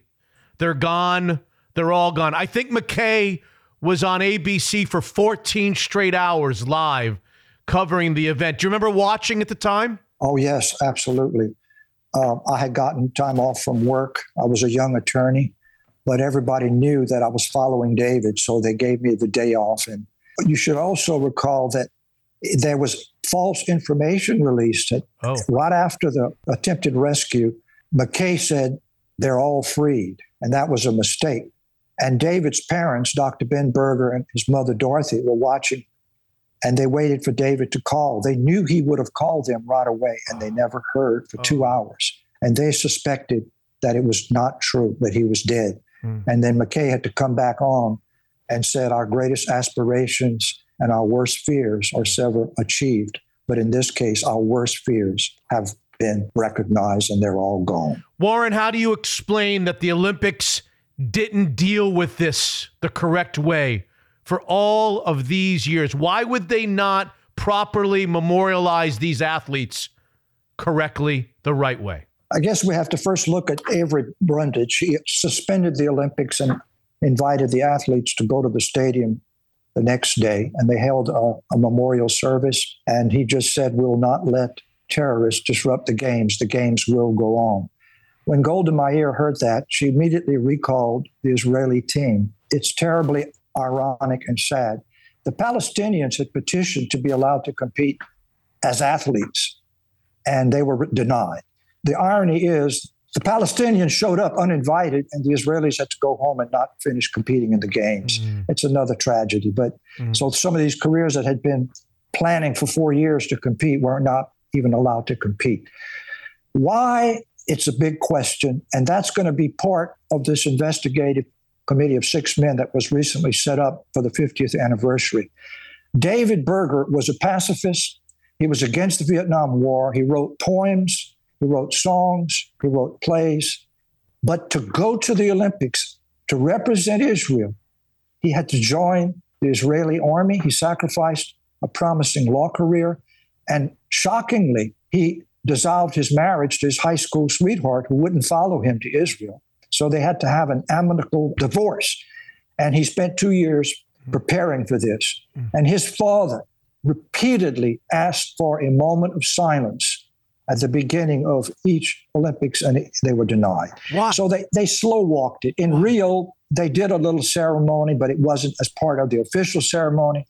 So it really wasn't until the 50th anniversary, uh, September 5th, in Munich, on the spot at Fürstenbach Airfield, where they were killed, where the president of Germany, not the Olympic Committee, although the president of the Olympic Committee was present, said that they extended their apologies for the lack of security, botched rescue, and the cover up for over 50 years. The cover up is the disgrace in all of this. Yes, and the families that have been fighting for this, you know, for so many years. Ankie Spitzer and many of these widows are to be admired. I mean, they pressed the case and they threatened to boycott the memorial service unless the language was acceptable to them.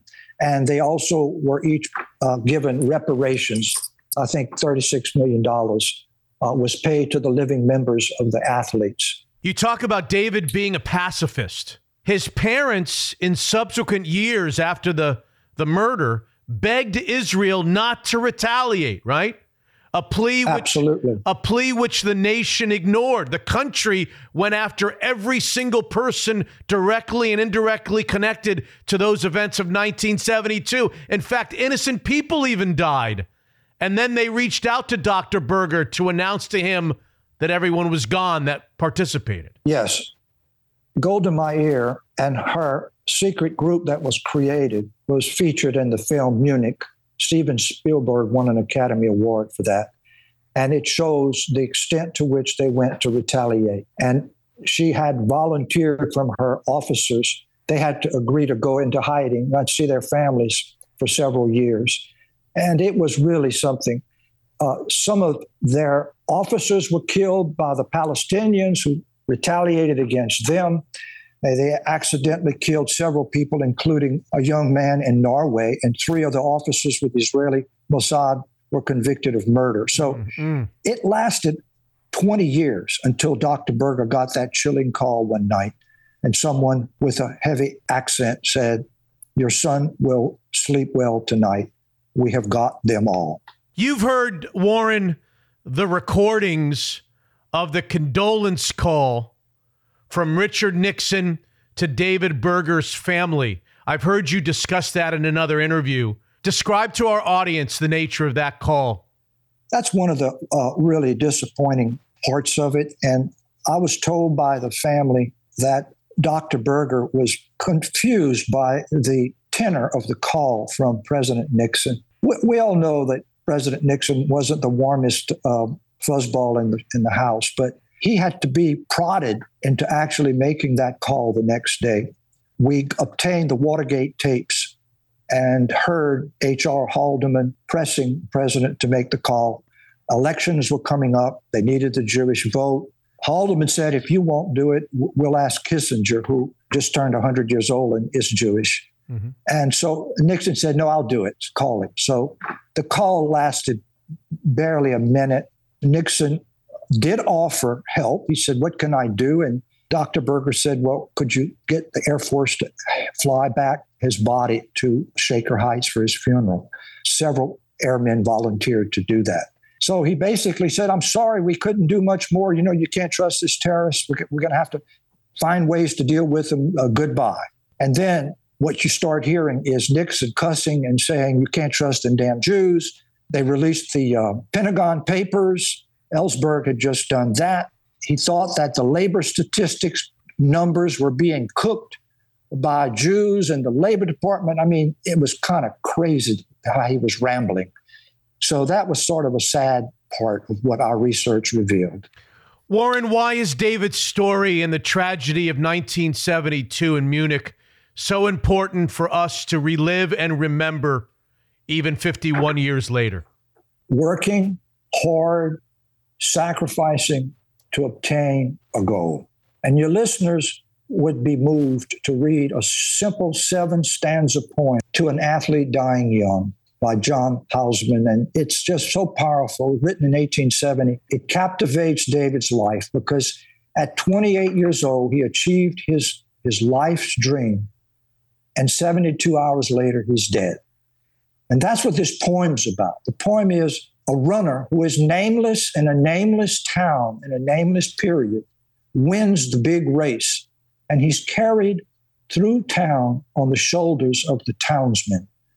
The very next paragraph, for some reason, he's dead and he's being carried again on the shoulders to the graveyard. And the poem is one of passing into another life is not so bad for an athlete who's achieved the ultimate glory because he'll never know that his records were broken. He'll never know defeat. To me, it's it's just perfect for what happened to David's life. And I, I wrote the book. It came from a short 500 word piece that I put in a newspaper for an anniversary of his birth, and it reached his family. And we they gave shared with me all of his personal scrapbooks, photographs, names of high school friends, I just had to write it. It's a, it's a remembrance. It's a way of remembrance 50 years ago. Someone who sacrificed, achieved his goal, and then was wiped out by terrorism. And isn't it strange how we're still fighting terrorism today? And I don't mean terrorism from the Palestinians. I mean the gun violence, the, the mass shootings. I mean, it's like who would have imagined 50 years ago that we would still be dealing with terrorism as we know it today. Warren, you're a lovely man. The name of the book is The Weight of History, The Power of Apology. remembering lifter David Berger 50 years after the Munich Olympics. It's available everywhere where books are sold, Amazon, you name it. You can go online and find it. It's brand new out. Warren, thank you so much. You waited since 1962 to come back to Seattle in our own little way on this podcast. Don't wait so long the next time, okay? Thank you. I'll come see you one day. Warren Perrin, the author of the book, The Weight of History, The Power of Apology. Thank you, Warren. Merci beaucoup. Hey, look who it is. It's Lindsay Schwartz of Daniel's Broiler. Lindsay, are the restaurants still thriving with you on the golf course three or four days a week? Hey, Mitch, good good to talk to you. Yeah, I wish I was on three or four days a week. Come but, on uh, now. But I, yeah, I can't complain. Come I'm on now. You're telling me you're not on the golf course three or four days a week? I'm on maybe like one or two days. a week. No, week, you're but- not. Come on. Sometimes three or four. All right. I always focus our attention on some obvious qualities of Daniel's, like the steaks and seafood, the incredible ambiance and service. But here's something we never talk about or don't talk about enough desserts. Now, can we talk about desserts and make people in our audience want to go to Daniel's just for the desserts? I think so. I mean, we. You're right. We haven't talked about it much. I'll tell you what. I- I'm a big dessert guy, so I would love to talk about Okay. desserts. I'm not a big dessert guy. I'm not a big drinker, but I want to hear you talk about the desserts at Daniel's. Tell me, please. I'm a dessert guy and a drinker, but but let's let's talk about let's just talk about desserts. I'll tell you what. You know, we've been around a long time since 1980. We got a handful of desserts that have been around since day one that are just old school, old time favorites, and they're so good that we we never change them. The, we've got a New York style cheesecake, which I think you have to have if you're a steakhouse. We have a creme brulee, which is awesome. Again, you have to have it. The other one that we've had forever is the coconut fudge sundae. I may have talked about it a little bit, but it is so good. I mean, it, and we do it differently. It's uh, it's almost like an upside down sundae. So we line the bowl with fudge and refrigerate that. So you got this thick layer of fudge on the bottom, and then we put the delicious uh, coconut ice cream on top of that. And I mean, people have loved that for over 40 years. It's awesome. Do you have an ambulance sitting outside to take me directly to the hospital after I have that dessert? we should. I don't know. We, we know where all the closest uh, hospitals are to each restaurant, so so you don't have to worry about that. But but then you know we also have some some of the newer ones. We've got a chocolate decadence cake that is relatively new. It is what it is. It's a decadent chocolate cake served with vanilla ice cream. A newer one is a peach melba butter cake. So butter cake is something that we've seen at other steakhouses around the country. And then I got to mention also just uh, it sounds simple, but just the ice cream. We we use Olympic Mountain ice cream which is a company, family owned company that's been around as long as we have.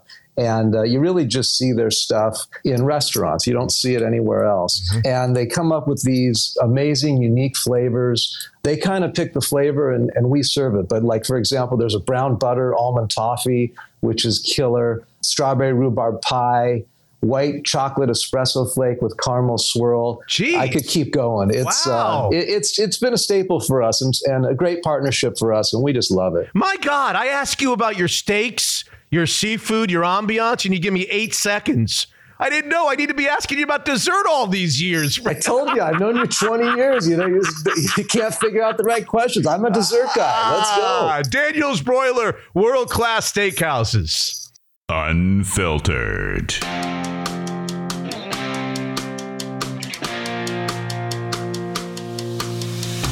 Mom refused to tell her her real identity for over 50 years, where she was possibly abducted after being born in 1966. This is Simboli Ruffin, or Monique Smith, which is what she went by for most of her life. She lived the early years of her life in an abusive household, having no access to birth records, until she ran away from home after high school. We have shared some incredible stories of courage and perseverance in our five years of the Unfiltered podcast. But this one, this one is as unique as they come.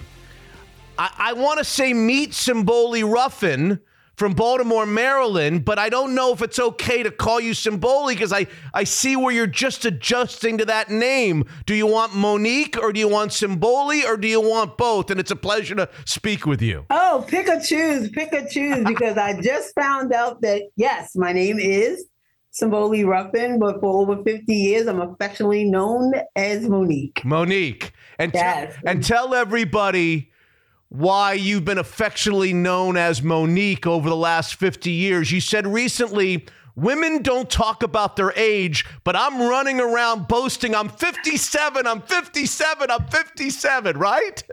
Absolutely. Yes, it's incredible. Um, it's just still surprising to me that I walked under the radar for over 50 years with no true identity known to me, no birth certificate, which means I didn't know what my name was. I did not know how old I was.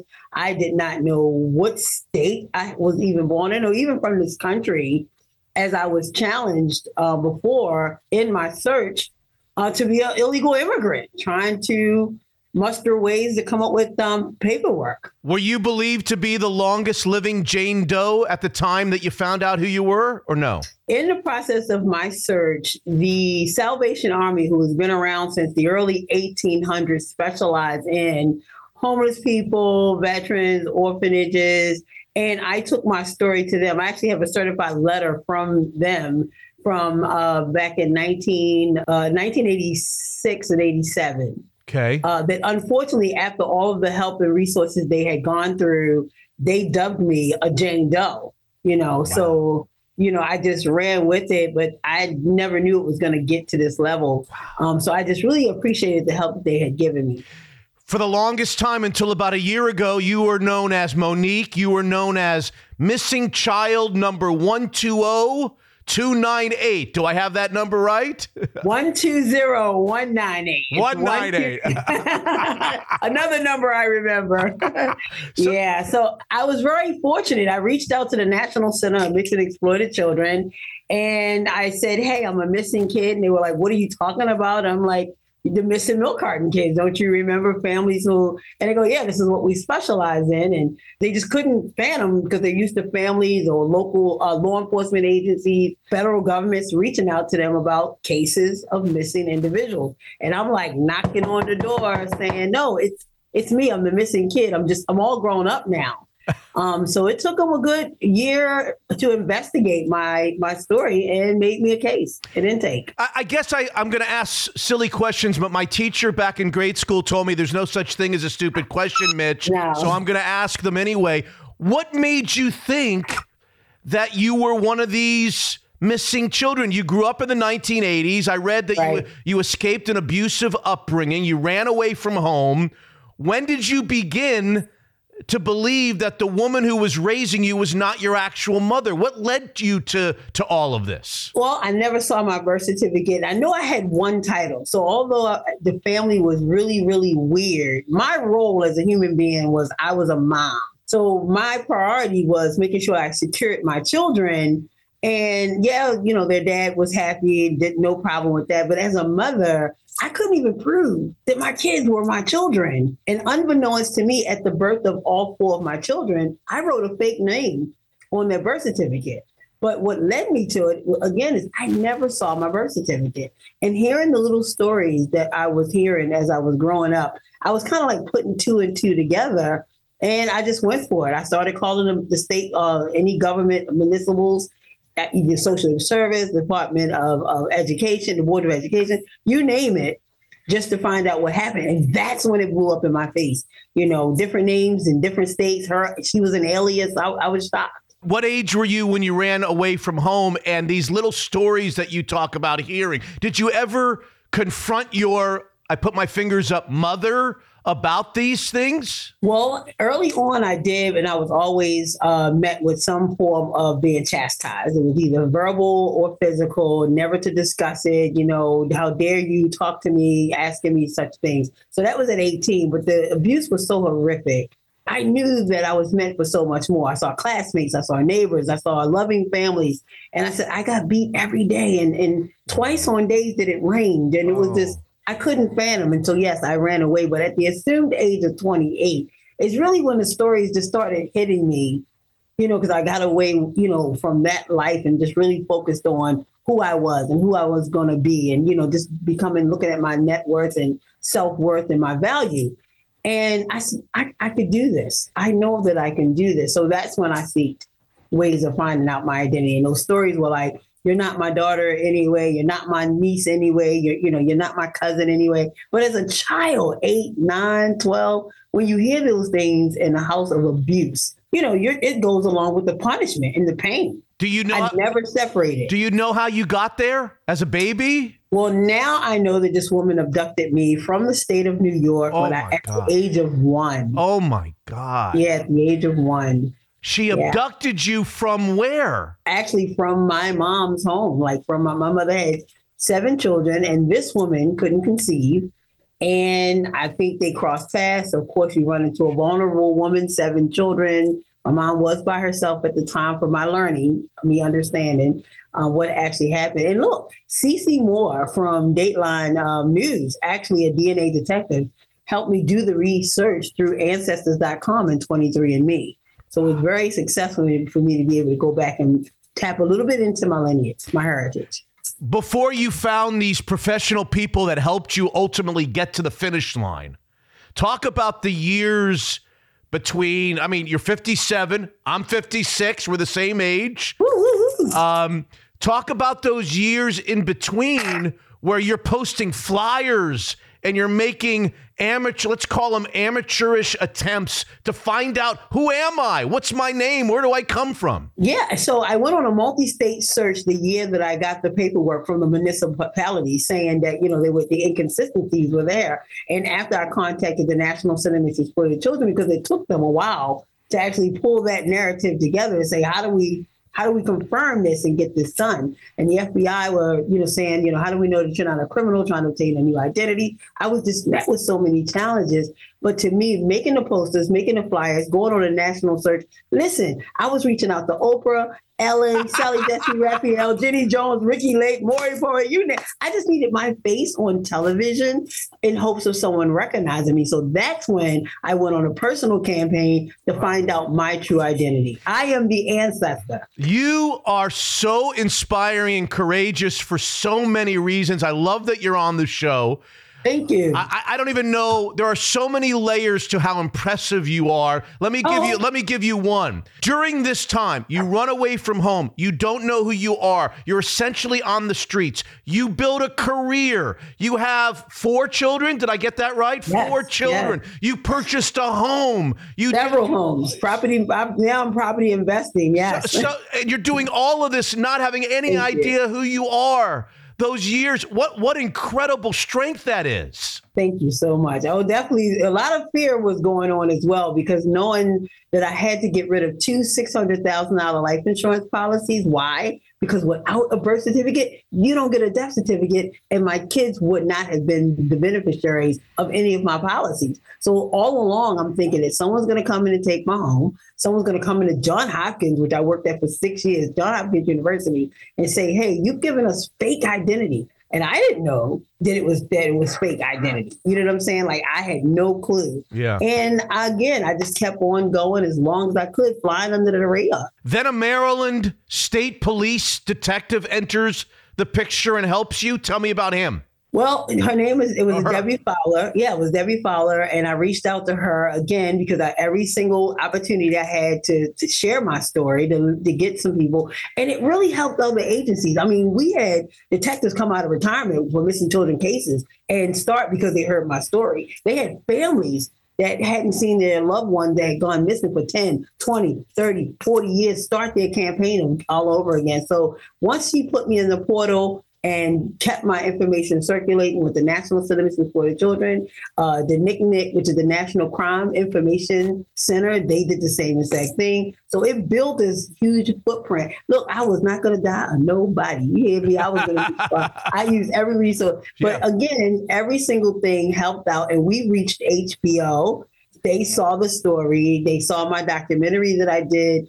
And it was just, again, reaching out to every agency Incredible. possible. So I've been blessed on top of All right, so talk me through finding out that you had five adult sisters in New York.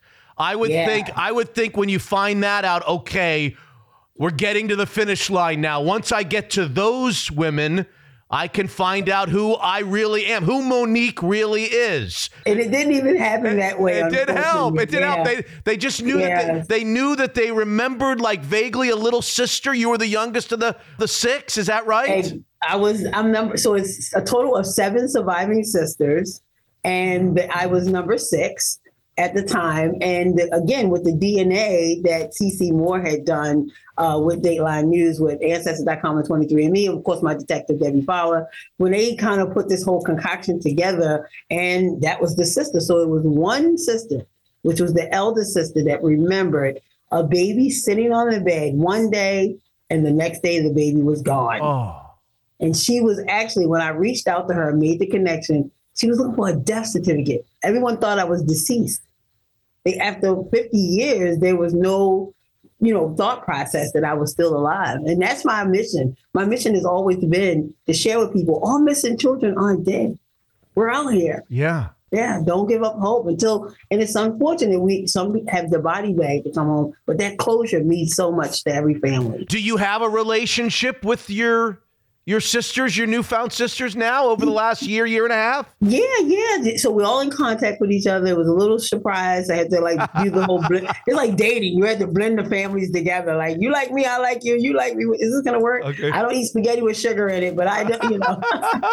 All right. So your birth certificate, Monique Simboli, your birth certificate was in New York amongst It was in New York. amongst millions of other birth certificates. Millions. You can't get your hands on it because you have to prove who you are, but you can't prove who you are. So that's this catch twenty two going, the seesaw going back and Isn't forth. something? Yeah. Yeah. So, and I'm experiencing it even right now. So, although I was physically presented my birth certificate through investigation, I cannot even use the name. I can't legally move forward with the name. So, I still have to get an attorney. I have to petition the courts. I have to go through that whole process um, to even use it, which is really, really the strange part about it.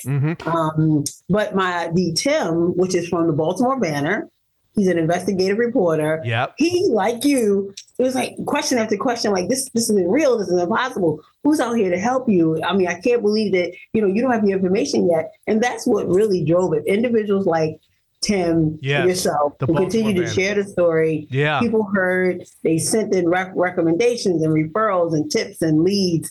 And I just never gave up. It helped so many other individuals. All right, you got to tell our audience. You oh. you get the call from a director in New York. They've got your birth certificate in a file in their hand, and you then get in the car and drive. I'm assuming from Baltimore to New York. Yep. With some friends and the Yep. reporter from the Baltimore Banner. Exactly. What, what was that drive? How I think about anticipation going to a football game. I mean, come on, this is this is crazy. What was that drive like? And and open that file to see your name is Simboli Simboli Ruffin. Tell me how that worked. It was incredible everyone. There were people been on my journey for so many years. So I'm grateful that they had time to go with me. The reporter, I think he deserved it because he kept honing in and got me the connection with New York, the video photographer who was there, even the director. This case was the very first case, and he had been there for over 15 years, had ever experienced it along with the assistants that were there. They even made a special room, a wing for me to kind of go in instead of me just driving up saying, here's the envelope and give it to me. So they presented it to me in such a beautiful manner, beautiful way. And it kind of just gave everyone energy to want to do more, to think more about hope. How do we continue to elevate humanity? You know, to never give up on yourself. Mm. It was just amazing. And I'm singing up there, I love New York. Simboli Ruffin was born on May 13th, 1966, at Old Fordham Hospital in the Bronx, New York. You now know that. You have your first passport. Have you traveled? Where have you gone? No, no, it was a surprise. So again, people have been on this journey with me for over 20 years and they found out I had my birth certificate. One of my girlfriends called me and says, meet me. She said, get your makeup on, meet me at the library. I'm like, what are you talking about? Just meet me there. And she paid for the entire process, walked through and got the whole process done. In a few months, right in my hand for the very first time was my, and they had a, a, a particular document. I So it came from New York. So I couldn't just use it without this particular letter from them to be able to use the passport. So I haven't used it yet. You haven't used it yet. Where do No. you Where do you want to go? I don't know. I've been all over, you know, the country, just you know, but I've never But left. outside, so- yeah. Where do you Yeah, want, where do you want to so- go? I, ne- I never even dawned. It. My kids have been everywhere. I have two military men. Yeah. Um, my daughters have traveled across the country. You know, so I just never feel. oh, oh. Another one of those silly questions. Since you found out who you were, Yes. when you were born, saw the birth certificate, that's about, I guess, about a year, a year and a half ago. Yes. Has it been different waking up in the morning? Do you wake up feeling different the last year than you did the first 56 years? Actually, no. And I think um, because I'm, I'm known as Monique, you know, it's it's who I was able to build myself on. Now, in my birth uh, years, it was Monica, and I changed my name when I ran away because I didn't want to get found by that family.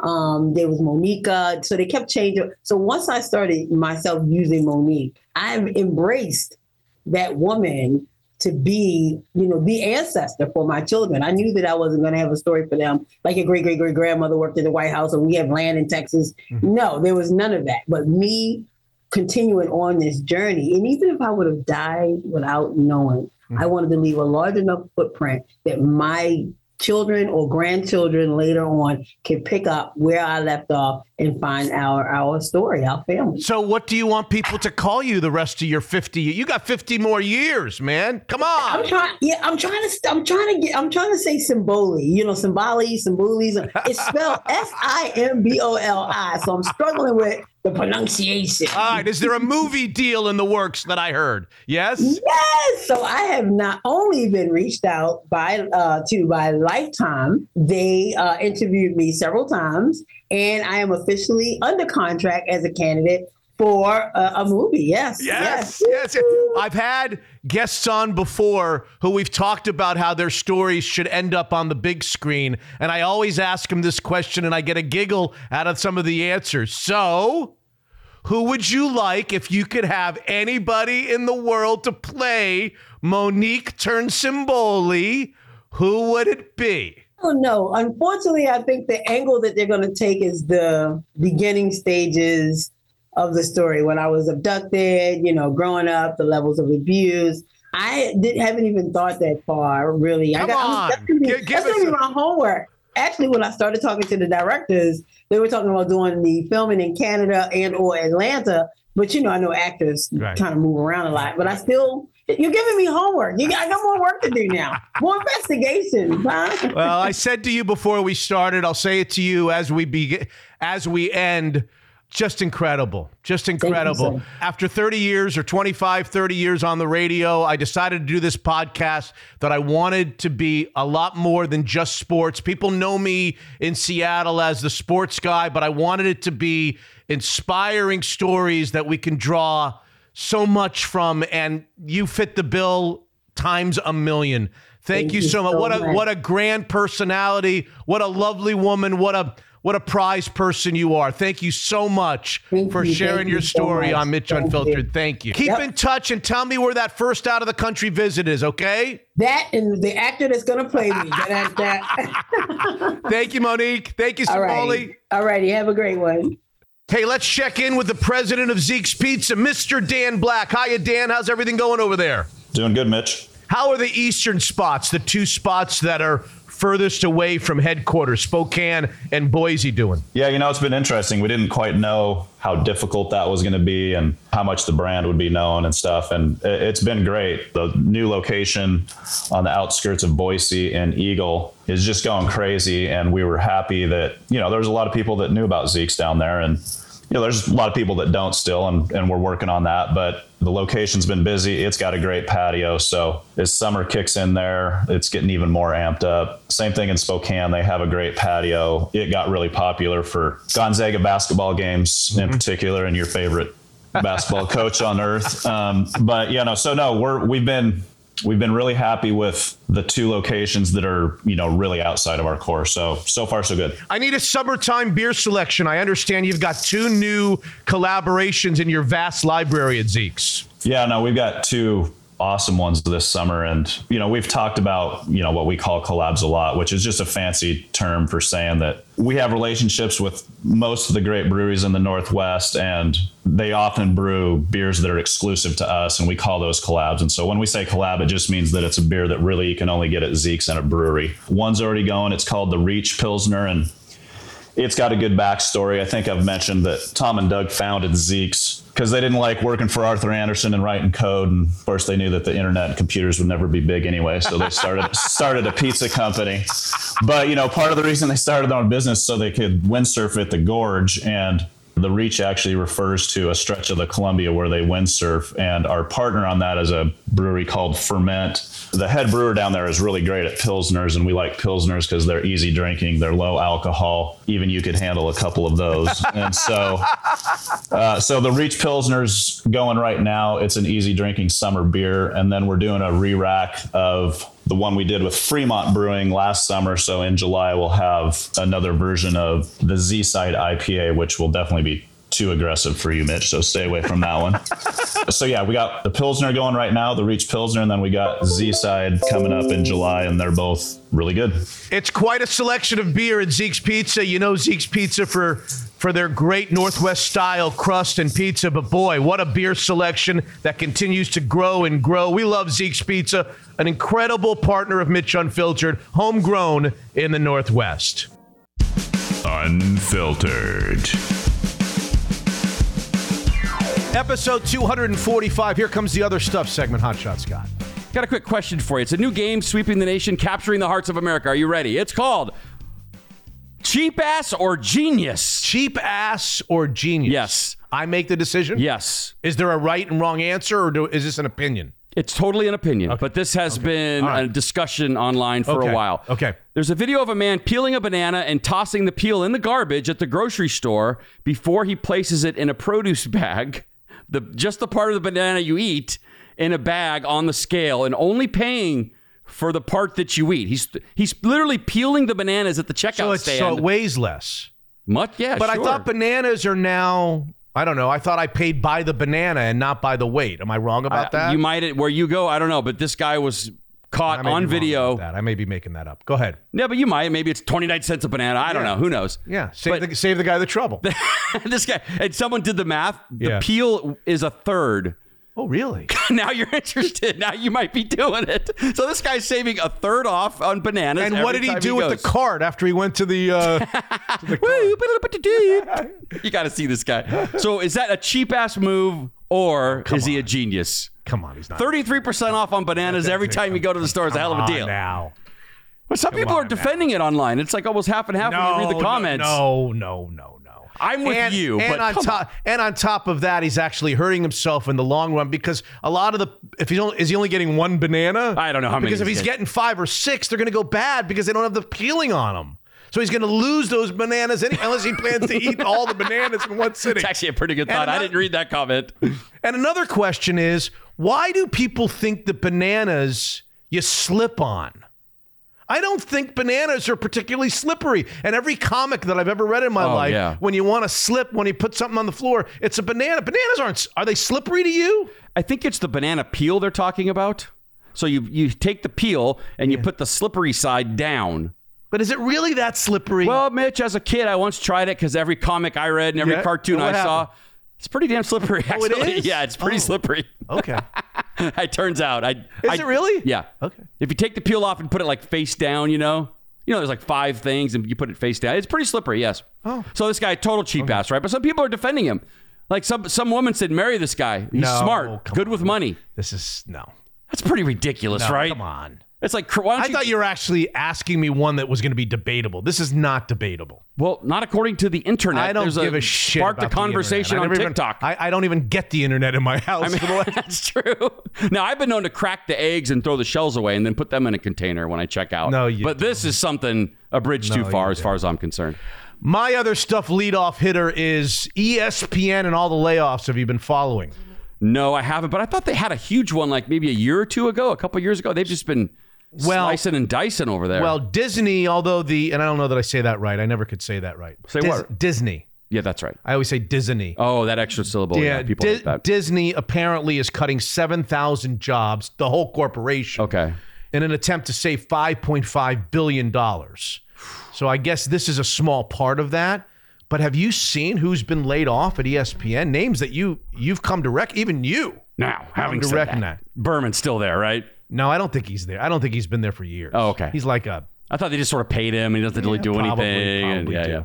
Matt Hasselbeck, ever heard of him? Wow. Gone. Steve Young, ever heard of him?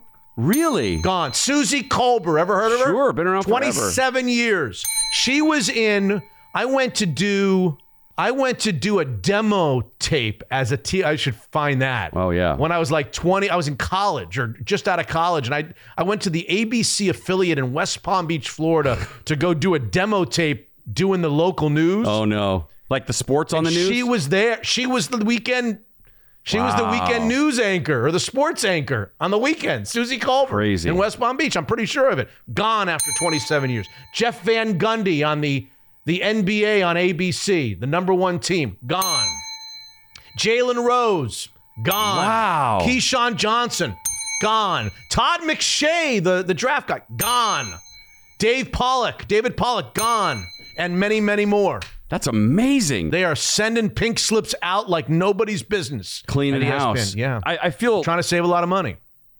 I know, but it's weird. Like I went to Disneyland a couple years ago. Eighty-two dollars for a fucking churro. Like I don't understand. How are they possibly needing to save money? I don't get it. Just think if they would up the cost of that churro from 82 to 83 or Oh. 82.75, all these people could save That's their jobs totally- Because it would pay that extra 75 cents Yeah. over the course of a year for all the churros could save Suzy Kolber in a heartbeat. So she has the churros to blame. I mean, ESPN.com has to be the most profitable website ever. I, I don't know. I can't come up with a no, but yeah. how many people go to ESPN on a daily basis? I mean, Even you. uh, occasionally I do. Yeah. Uh, But you got. I follow the uh, the work of the Sammamish softball team on ESPN.com. Yeah, they'll have to get to the World Series before that happens. But um, the you're Disneyland is insanely expensive. Uh, Disney Plus, be- everybody buys. Would you be behaving like, let's say you guys won the whole thing last year oh boy. and we're literally crowned Oh, Little League World Series softball champs. World I don't know what do you what do you get? World champs. I don't know what do you get? Gold medals or I what have do you no get? clue. Whatever. We wouldn't know. But let's say you won a whole. Would you be acting exactly the same way as the champion? Or is there a little business Interesting. undone, fearful? I mean, not in your mind, and you're probably right. In your mind, there's no chance they're going there and doing all that. But, you know, maybe there's a a point zero zero zero one percent thought in your in, in the cockles of your heart that, oh my God, what if they went and did more than we did? Uh, It's probably not going to happen. If you were champs, def- not defending, if you were reigning champs, Yeah. would your behavior be different on Mitch Unfiltered? Maybe not as entertaining. That's for sure. Would you feel like a dignitary, like, hey, we're going to root for whoever it is that's uh, we're the champs, whoever's going to take the the District Nine man, you know, It's more the un- baton, the District Nine baton. I think I can admit to more unfinished business than it is worrying that they're going to win the whole thing. That that I'm not worried about. But yeah, there is like an unfinished business. Because you guys, as I recall, and I and look, I I watched a little on the TV. Mm-hmm. You weren't yourselves in one of those games or two of those games, right? Didn't they? Yeah. Did they lose a game or two where you just didn't play like you had been playing? It wasn't as much about the opponent. It was it- well, maybe it was a little bit Yeah, about probably the both. opponent, Like, but, they- but you were like making mistakes. Your team was They had a blow up hole. They had a blow up hole They to use a golf hole. analogy. Yeah. And in, you're like, in, in each we game. didn't do that, and we didn't even do that. It was one to one in the sixth inning against Southern Yeah, Cal, and we I'm- I lost seven one. Like I'm here. I'm going to go back and listen to 244. I think I hear a little of that. there might be a little of that. There might be a little of that. but it's but it's not. Oh boy, I'm worried they're going to do better than we did. That I'm not worried about. Damian Lillard wants to be traded.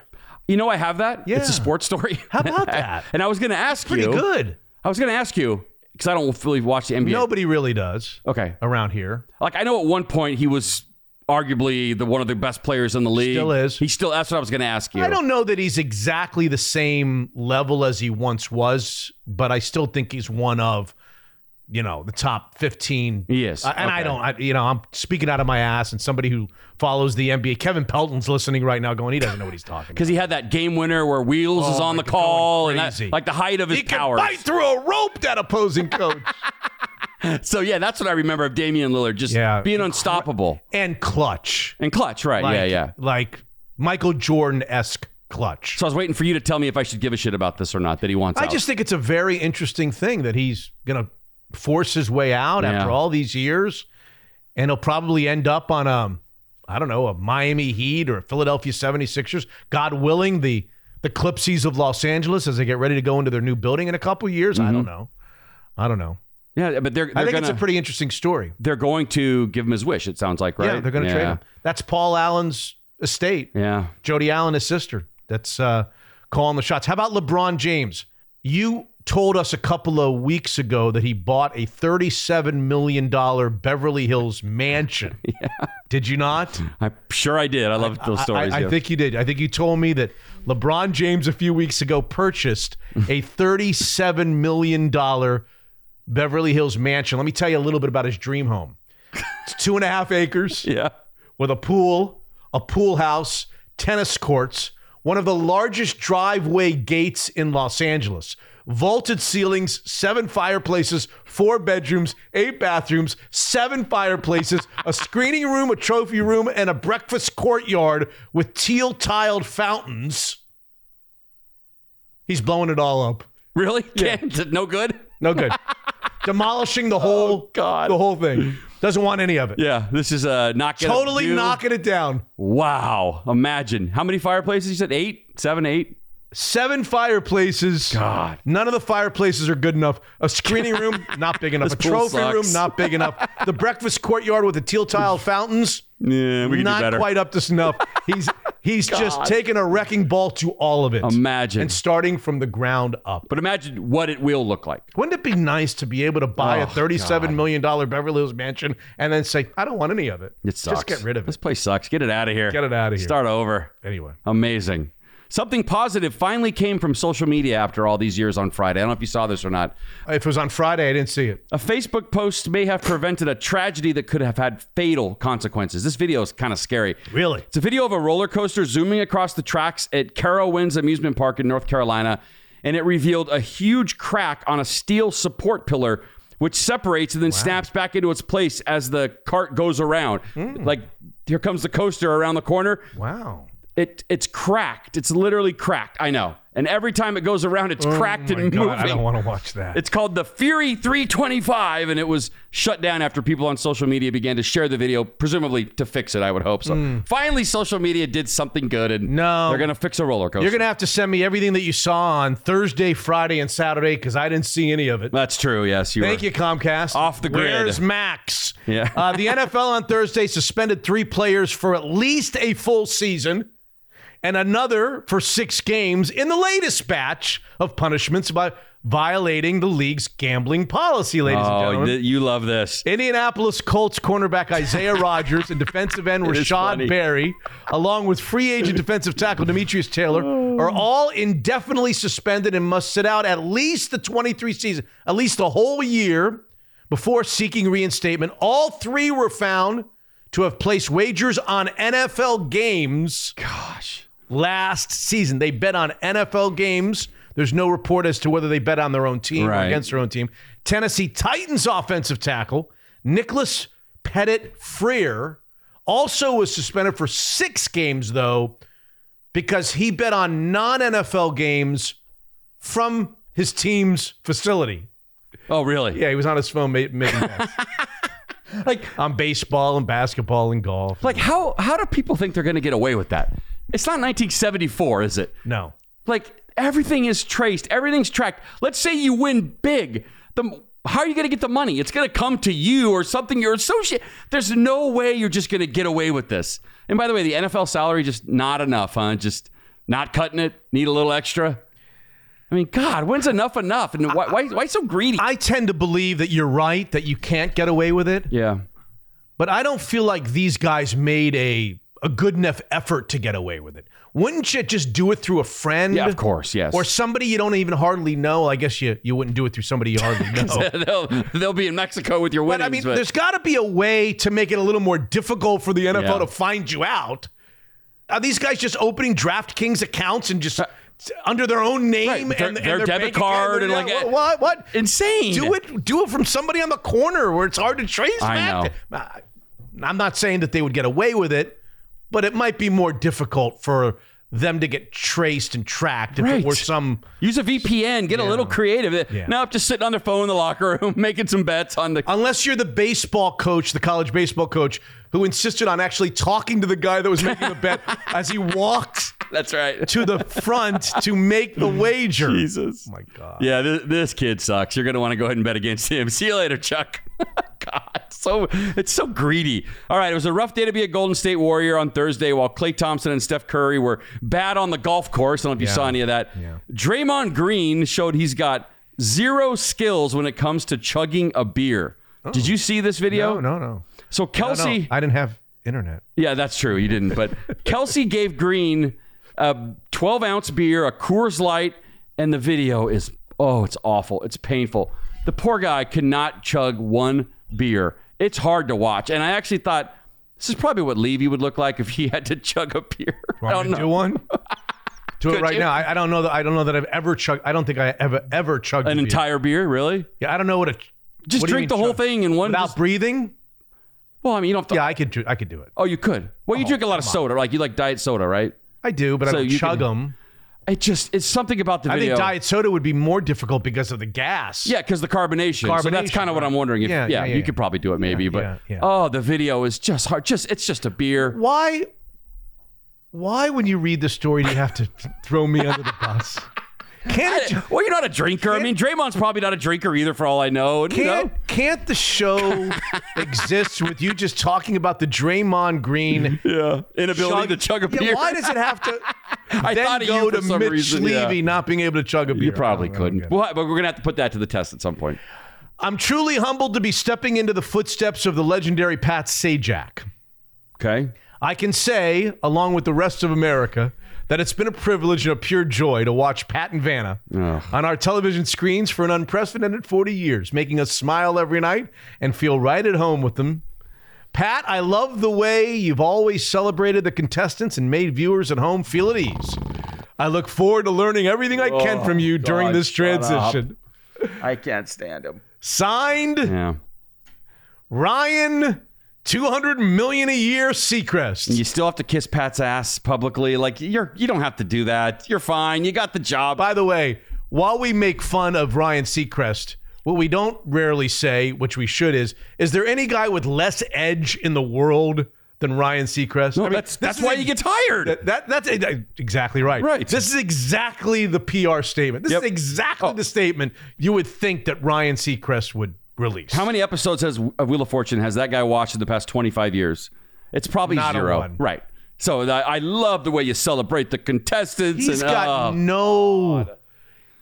I don't find anything interesting about Ryan Seacrest. oh, you're the one. Yeah, I I heard there was one out there. I'm glad we found him. Honestly, I He's just the most boring human of all time, which is why he gets these gigs. God. I'll never say This anything. is American Idol. Oh, yeah. Cha-ching. You remember there were two Cha-ching. of them when that started? Yeah. Dunkleman, Ryan. I think it Yeah, was something I Dunkleman. back then. And Dunkleman, I think, left after the first episode, Whatever or maybe was booed.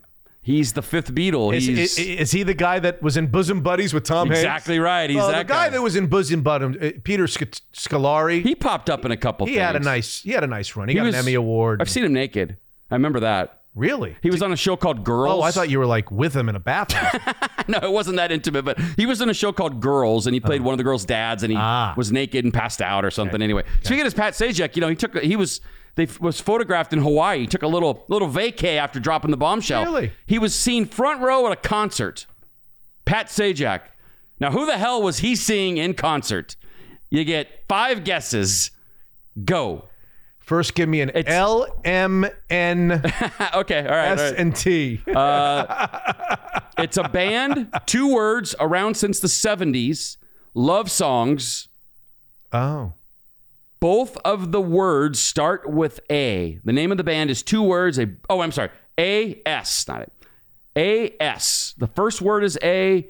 The second word is S. Love songs. I bet you probably like them a lot. Alanis. Air Supply. Airs. Oh, I'd go with him. I know you would. That's why I brought it up. oh boy. I'm here with Yeah. Yeah, I knew you were right. Oh, Believing for so long. They have a million songs. Now, here's here's my trivia question. Isn't that the guy? I, I mixed them up with REO Speedwagon. Who's which one has the curly hair? Well, Kevin Cronin, the lead singer of REO Speedwagon, does have curly hair. Okay. Yes. Yeah. Can you name either singer in Air Supply? There's two. Oh no. Isn't that weird though? No, it's you not probably weird. know. It's a- not weird at all. Well, you probably know a dozen songs from them. You probably know a lot of I songs do, from them. but I don't know names of singers. But I don't think anyone knows their names. Isn't that weird though that they're not household names at Well, this then they don't point? go to Cheers. They- yes, Graham Russell and Russell Hitchcock. You never would have got that Nah, up. No. So I've talked about before. There should be like an algorithm of the most heard voice with the least amount of people knowing that person's name. Oh, you got to do that again because that. Yeah, I'm not that was over- articulating That was, that was well. over my head. Say that one more time. So pick an artist who's been heard by you know millions and millions of people, radio airplays, big Yeah, fan. yeah. But the most amount of people don't know the name of the person whose voice you're hearing. There's hmm. got to be some kind of formula. There's got to be a, a champion. Give me some name. Give me some. well, Air. Supply, a million hits. They've been around 40 Oh, years. because they don't know the names of the yeah, singers. That's right. I see, like you couldn't see, do I Michael see, Jackson if you heard Billie Jean. You'd go, oh, that's Michael. You know his name. Yeah, but if you heard an Air Supply song, you'd say Air Supply. Yeah, but you should know the name of who's singing, right? Yeah, but a group is a group. Yeah, I it's guess. different than a than a than an, an, an individual artist. Right, but if you heard a Rolling Stone song, you go, "Oh, that's Mick Jagger." You know what I mean? Like it's just weird that no one knows. Like I, my example that I always use is the lead singer of the Doobie Brothers, not Michael McDonald, the original. No one knows the lead singer of. Meanwhile, he's had a million hits. He's Peter Cetera. Exactly, still being played on radio. No, no. I've got some RIPS for you. Okay. Former NFL quarterback. This is a really sad one. Ryan Mallett. Broke right after I got home. I think from your house a week ago. No, because he died on Tuesday from a drowning. It- it- so well, he died, but did we know about it right away? I don't know. I feel like I saw it. Like I feel like I was leaving your house and I was No, I don't think so. Okay. It happened on Tuesday in Destin, Florida. Crazy. He was swimming in a very, very violent set of waters, very dangerous. I guess a lot of people were swimming there and ignoring the, the signs that said, don't do this. I, I, I don't know the details, so maybe I'm speaking out of turn. First responders were called to the beach. He went to Arkansas. He's a big, tall guy, oh, played yeah. for the Patriots. 775 Gulf Shore Drive at 212 on Tuesday after a group of swimmers near a sandbar were struggling to get back to shore. Lifeguards pulled one of the individuals later identified as Mallett out from under the water and he wasn't breathing. He was pronounced dead at the hospital. 35 years old. So Big sad. strap, you know what I'm talking about? Sure, yeah. Big strapping quarterback out Yep. of Arkansas who played for a minute for the New England Patriots, I believe. And then this one is horrid.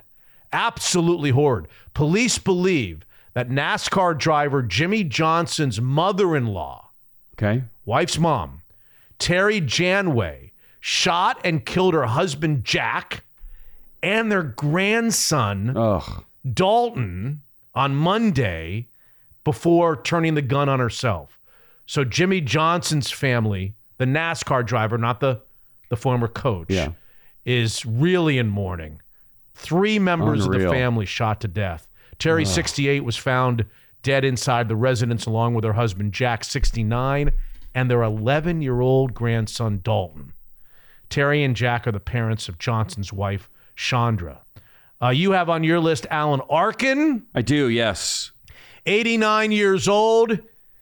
I think everybody knows Alan Arkin. Maybe you don't know him by name, maybe you do. I mean, if you saw him on the TV or on the movie, you would recognize him. He For was sure. for me, he was like he was like the perfect supporting character. He was never, maybe I'm wrong about this, but in my eyes, he was never the lead role. He was always the guy that somebody else played off of. Yeah, and he kind of stole the scene. He was Stole the scene. Yeah. Scenes to exactly. That- yeah. He won the Oscar for Little Miss Sunshine. Yeah, he's the grandpa on that. He was uh, on stage and on screen for seven decades. He was 89 years old on June 29th when he passed away. In more recent years, You and I. the loved him. Kominsky method. Did you see it? You saw it, right? So good. I, he made me laugh. so good. He wasn't even like trying to be funny, but just the the It- it does- surliness made me laugh. it laugh. doesn't look like he's trying to be funny. He does it Yeah. with such ease. Yeah, yeah. You never felt like he was acting. Right. It felt like you know that guy, Yeah, like yeah. he's your uncle or Oh, something. Totally. Yeah. Oh, he was. So, I mean, if you haven't seen the, I don't know that everybody would love the Kominsky method with Michael Douglas, but I loved it. So good. those two guys together were just so great. He was in Glengarry, Glen Ross. I mean, he was in a ton of. Will and Grace. He Yeah, showed up in yeah, Argo. yeah. So th- this isn't an RIP, but if you follow in the Madonna thing, no. it's kind of so. It's so she was hospitalized for a serious bacterial infection. Oh. and she's not out of the woods yet. So it looks like she's still bedridden. Are you like shoving her towards the RIPS, or what are you doing with her? God, just in case. I mean, we should talk about it. this. Is kind of bad. Like How old are, is Madonna these days? Got to be in her mid to late sixties. I was going to say probably 60, Yeah, but yeah. So it looks like she's still too sick to even get out of her bed in her New York City apartment. Oh, she's been shame. recovering since Wednesday. She was released from the hospital. It looks like she's going to delay her tour that's supposed to kick off on July 15th, but sources around her say she's been vomiting uncontrollably, Oh uncontrollably, and the infection's still wreaking havoc on Hmm. her body. So this one is horrifying. This isn't a death. Did you see that story of the airport? The woman at the airport? Okay. This went down Thursday morning at Don Muang International Airport in Bangkok. A woman lost part of her leg after getting caught in a moving walkway.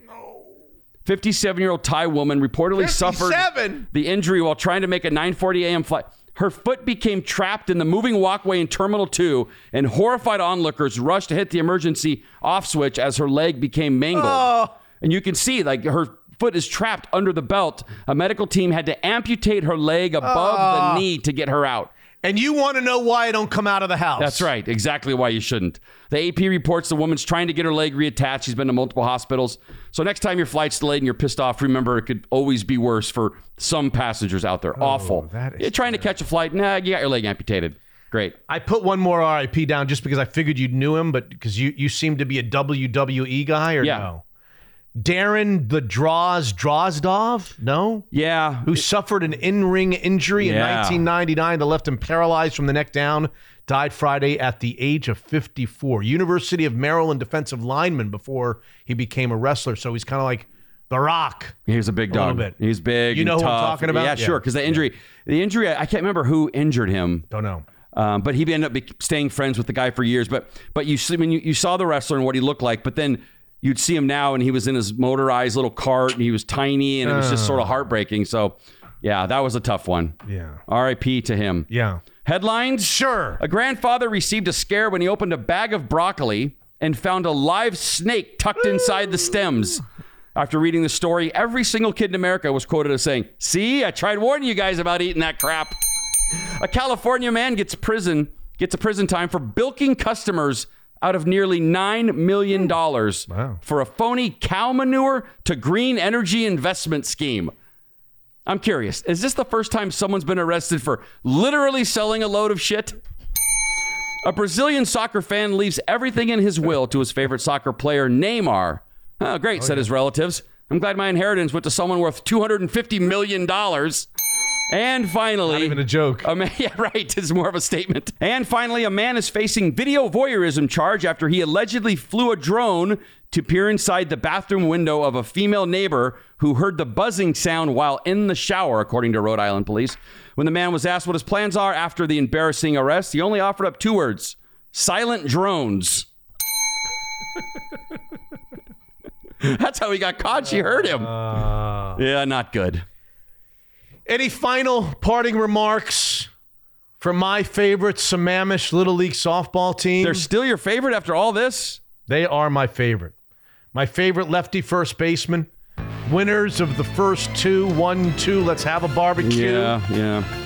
One nothing without the. They don't even need a hit. They don't even to get a hit to get to win games. Apparently, and then they hit a lot yeah. for 16 to love, and you think they're going to lose to North Shore. Yeah. but you thought they were going to lose to the first team. I did, yes. Yeah, they're going to lose to North Shore. It's going to be ugly. It's going to be ugly. You heard it first. I felt at the time disappointed for you that you guys didn't win the, the World Series. Now you, yes. And now I feel even worse because it. I would have gotten a more upstanding gentleman across from me on episode two. But you have to. You just admitted that that's, that that was the. That's a part of the little problem here. No, but you have to remember there was some ugliness three years ago with Skyline and Sammamish basketball.